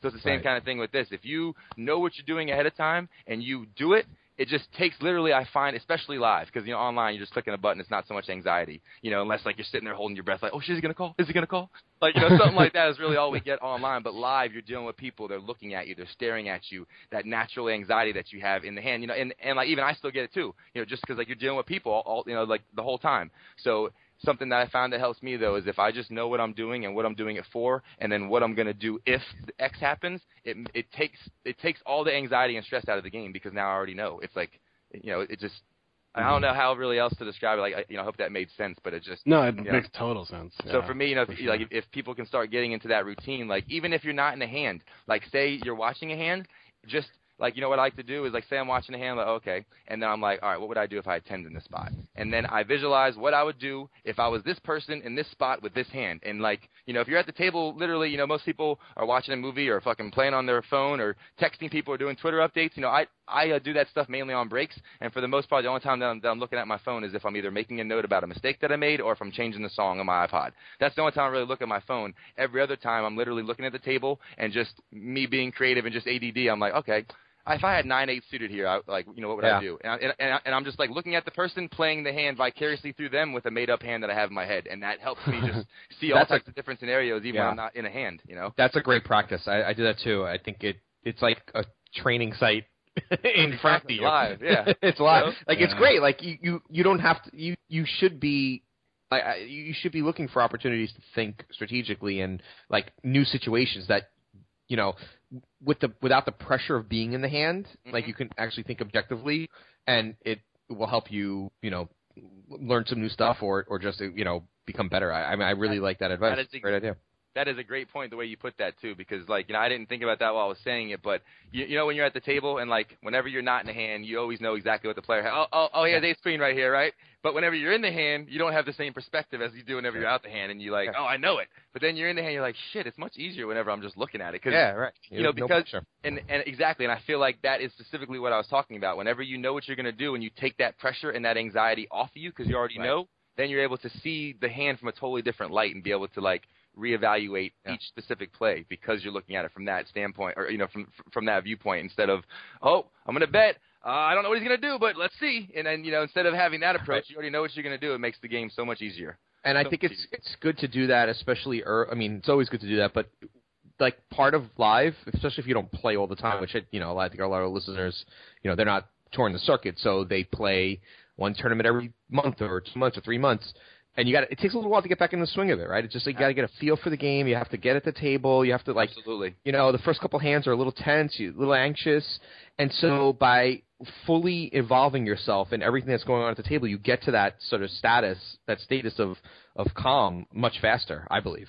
I believe. Exact- and- do that. and and not to mention whenever I'm in when I'm in my full element, I'm at the table, I'm chit chatting with people, I'm just loving life, having fun, like like have and, and you know too, because there, there there's people who play poker and they're just so whether it be like petrified or worried or just like sweating the money or just stressed or tilted, whatever the you know the actual emotion is. There's people who play the game and believe it or not, they don't have fun. Like you know, I'm not gonna name any names, but there's people who just are you know, like I said, just being e- whether it be negative or just like, oh, why, why go play poker today? I'm just gonna get too outed on the river, and just you know, Right. people just thinking like that, you know, and like my element is me at the table helping other people have fun, and you know, at the same time, them having fun makes the game easier for me because now I'm just taking the chips, you know. But at the same time, me having fun and kind of um, promoting that to the table is just like you know, like I mean, I love poker. I love the relationships that you can deal with people, and like you know how you can be creative in your thought process, and how it's so like dependent on the person and what they're thinking at that moment, and just like you know, I love it. I, I absolutely love it, and like just even talking about it gets me so excited. Like you know, like I'm just sitting here, like you know, if you could see me, you know, I'm a, you know, I'm Italian. Like you know, you know, granted, I have some Norwegian in me from my dad, but I'm I'm Sicilian. Like mom's 100, percent and like my whole family's Italian. So I talk with my hands a lot. If you guys would see me right now, like my hands are flying left and right when I'm talking. Right, having like this is great. Well, But, you know uh, what, Cory? I think on that note, let's wrap. Um, it's been a long podcast, but I think a great one. I love the, the hand talk and your energy, and enthusiasm for the game. Um, you're a great rep at TPE. We really, really appreciate what you're doing out there. And this was really, really, I really enjoyed the conveation. Really, Thanks, man. Me stuff. too. It was fun. Absolutely. Yeah, the three. It Yeah. says three hours on my thing, and that like flew by. Whoa, it flew like by. Three hours. yeah, I went out to go get a drink, and like all the lights are off, and John's sleeping. I'm like, holy shit, two in the morning. Whoa. what happened? Absolutely. Cool. Well, for everybody out there listening, uh, make sure you follow Cory on Twitter at Wild Wildland. Wildland. Wildland. Uh, W I L D W A A L A N D. Um, keep up with him. Entertaining Twitter, and of course you'll be able to keep up with him with all his live action and all that good stuff. So, uh, so do that. And yeah, thanks again, Cory. Very much appreciated. We'll take a quick break, and we'll come back and we'll wrap things up here on the TPE podcast. Yeah, thank you guys for having me too, and I appreciate everybody listening. And uh, see you at the tables. Awesome.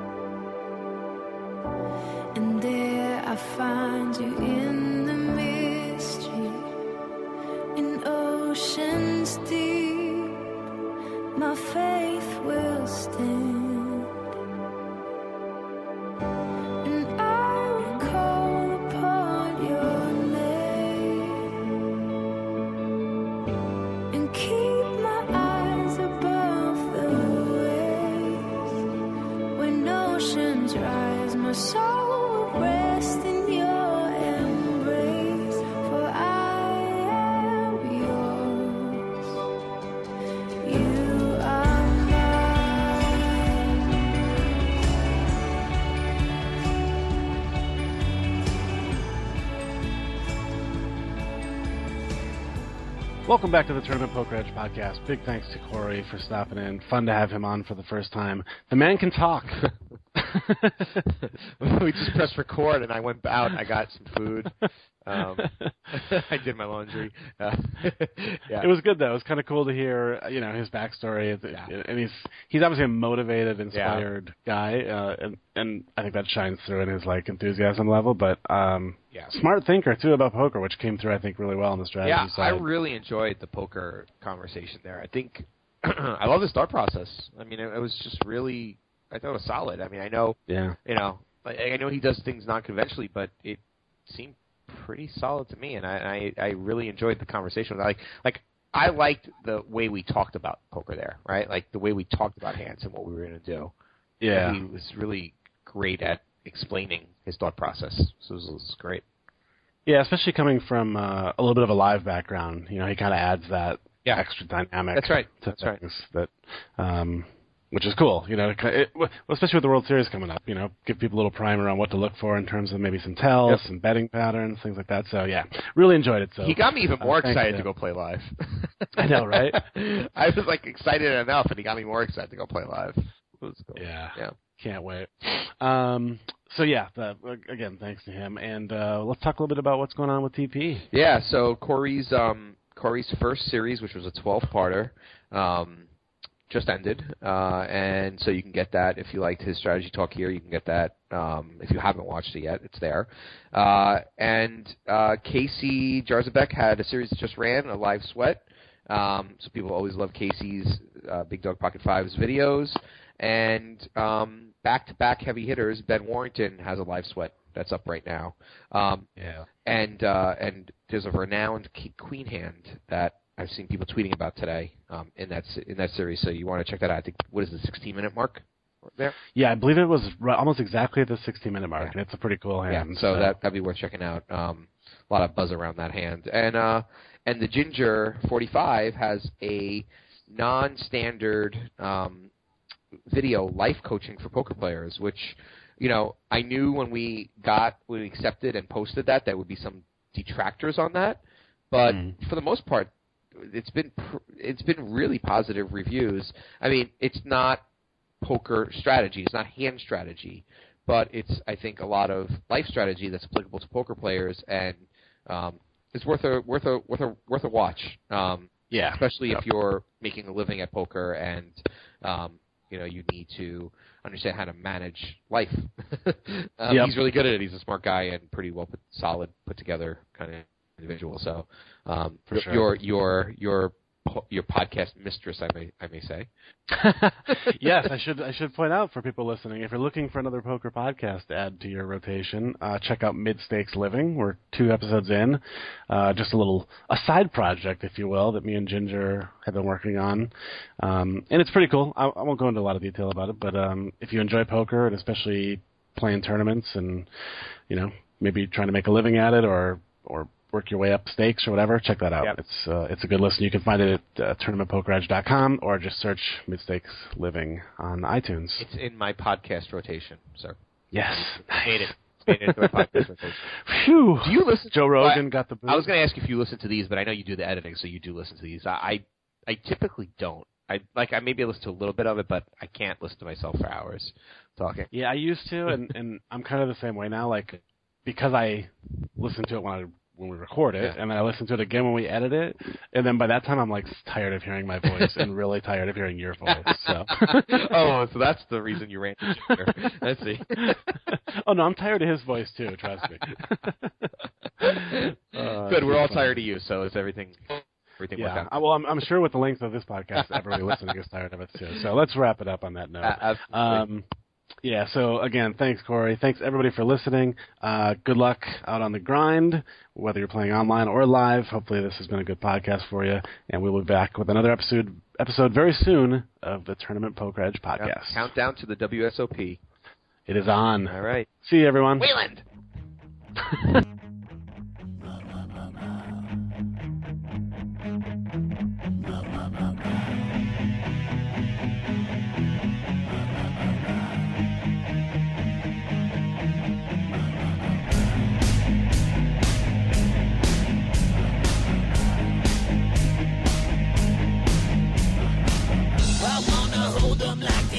in Texas, please.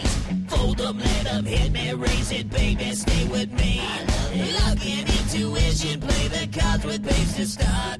And after she's been hooked, I'll play the one that's on her heart.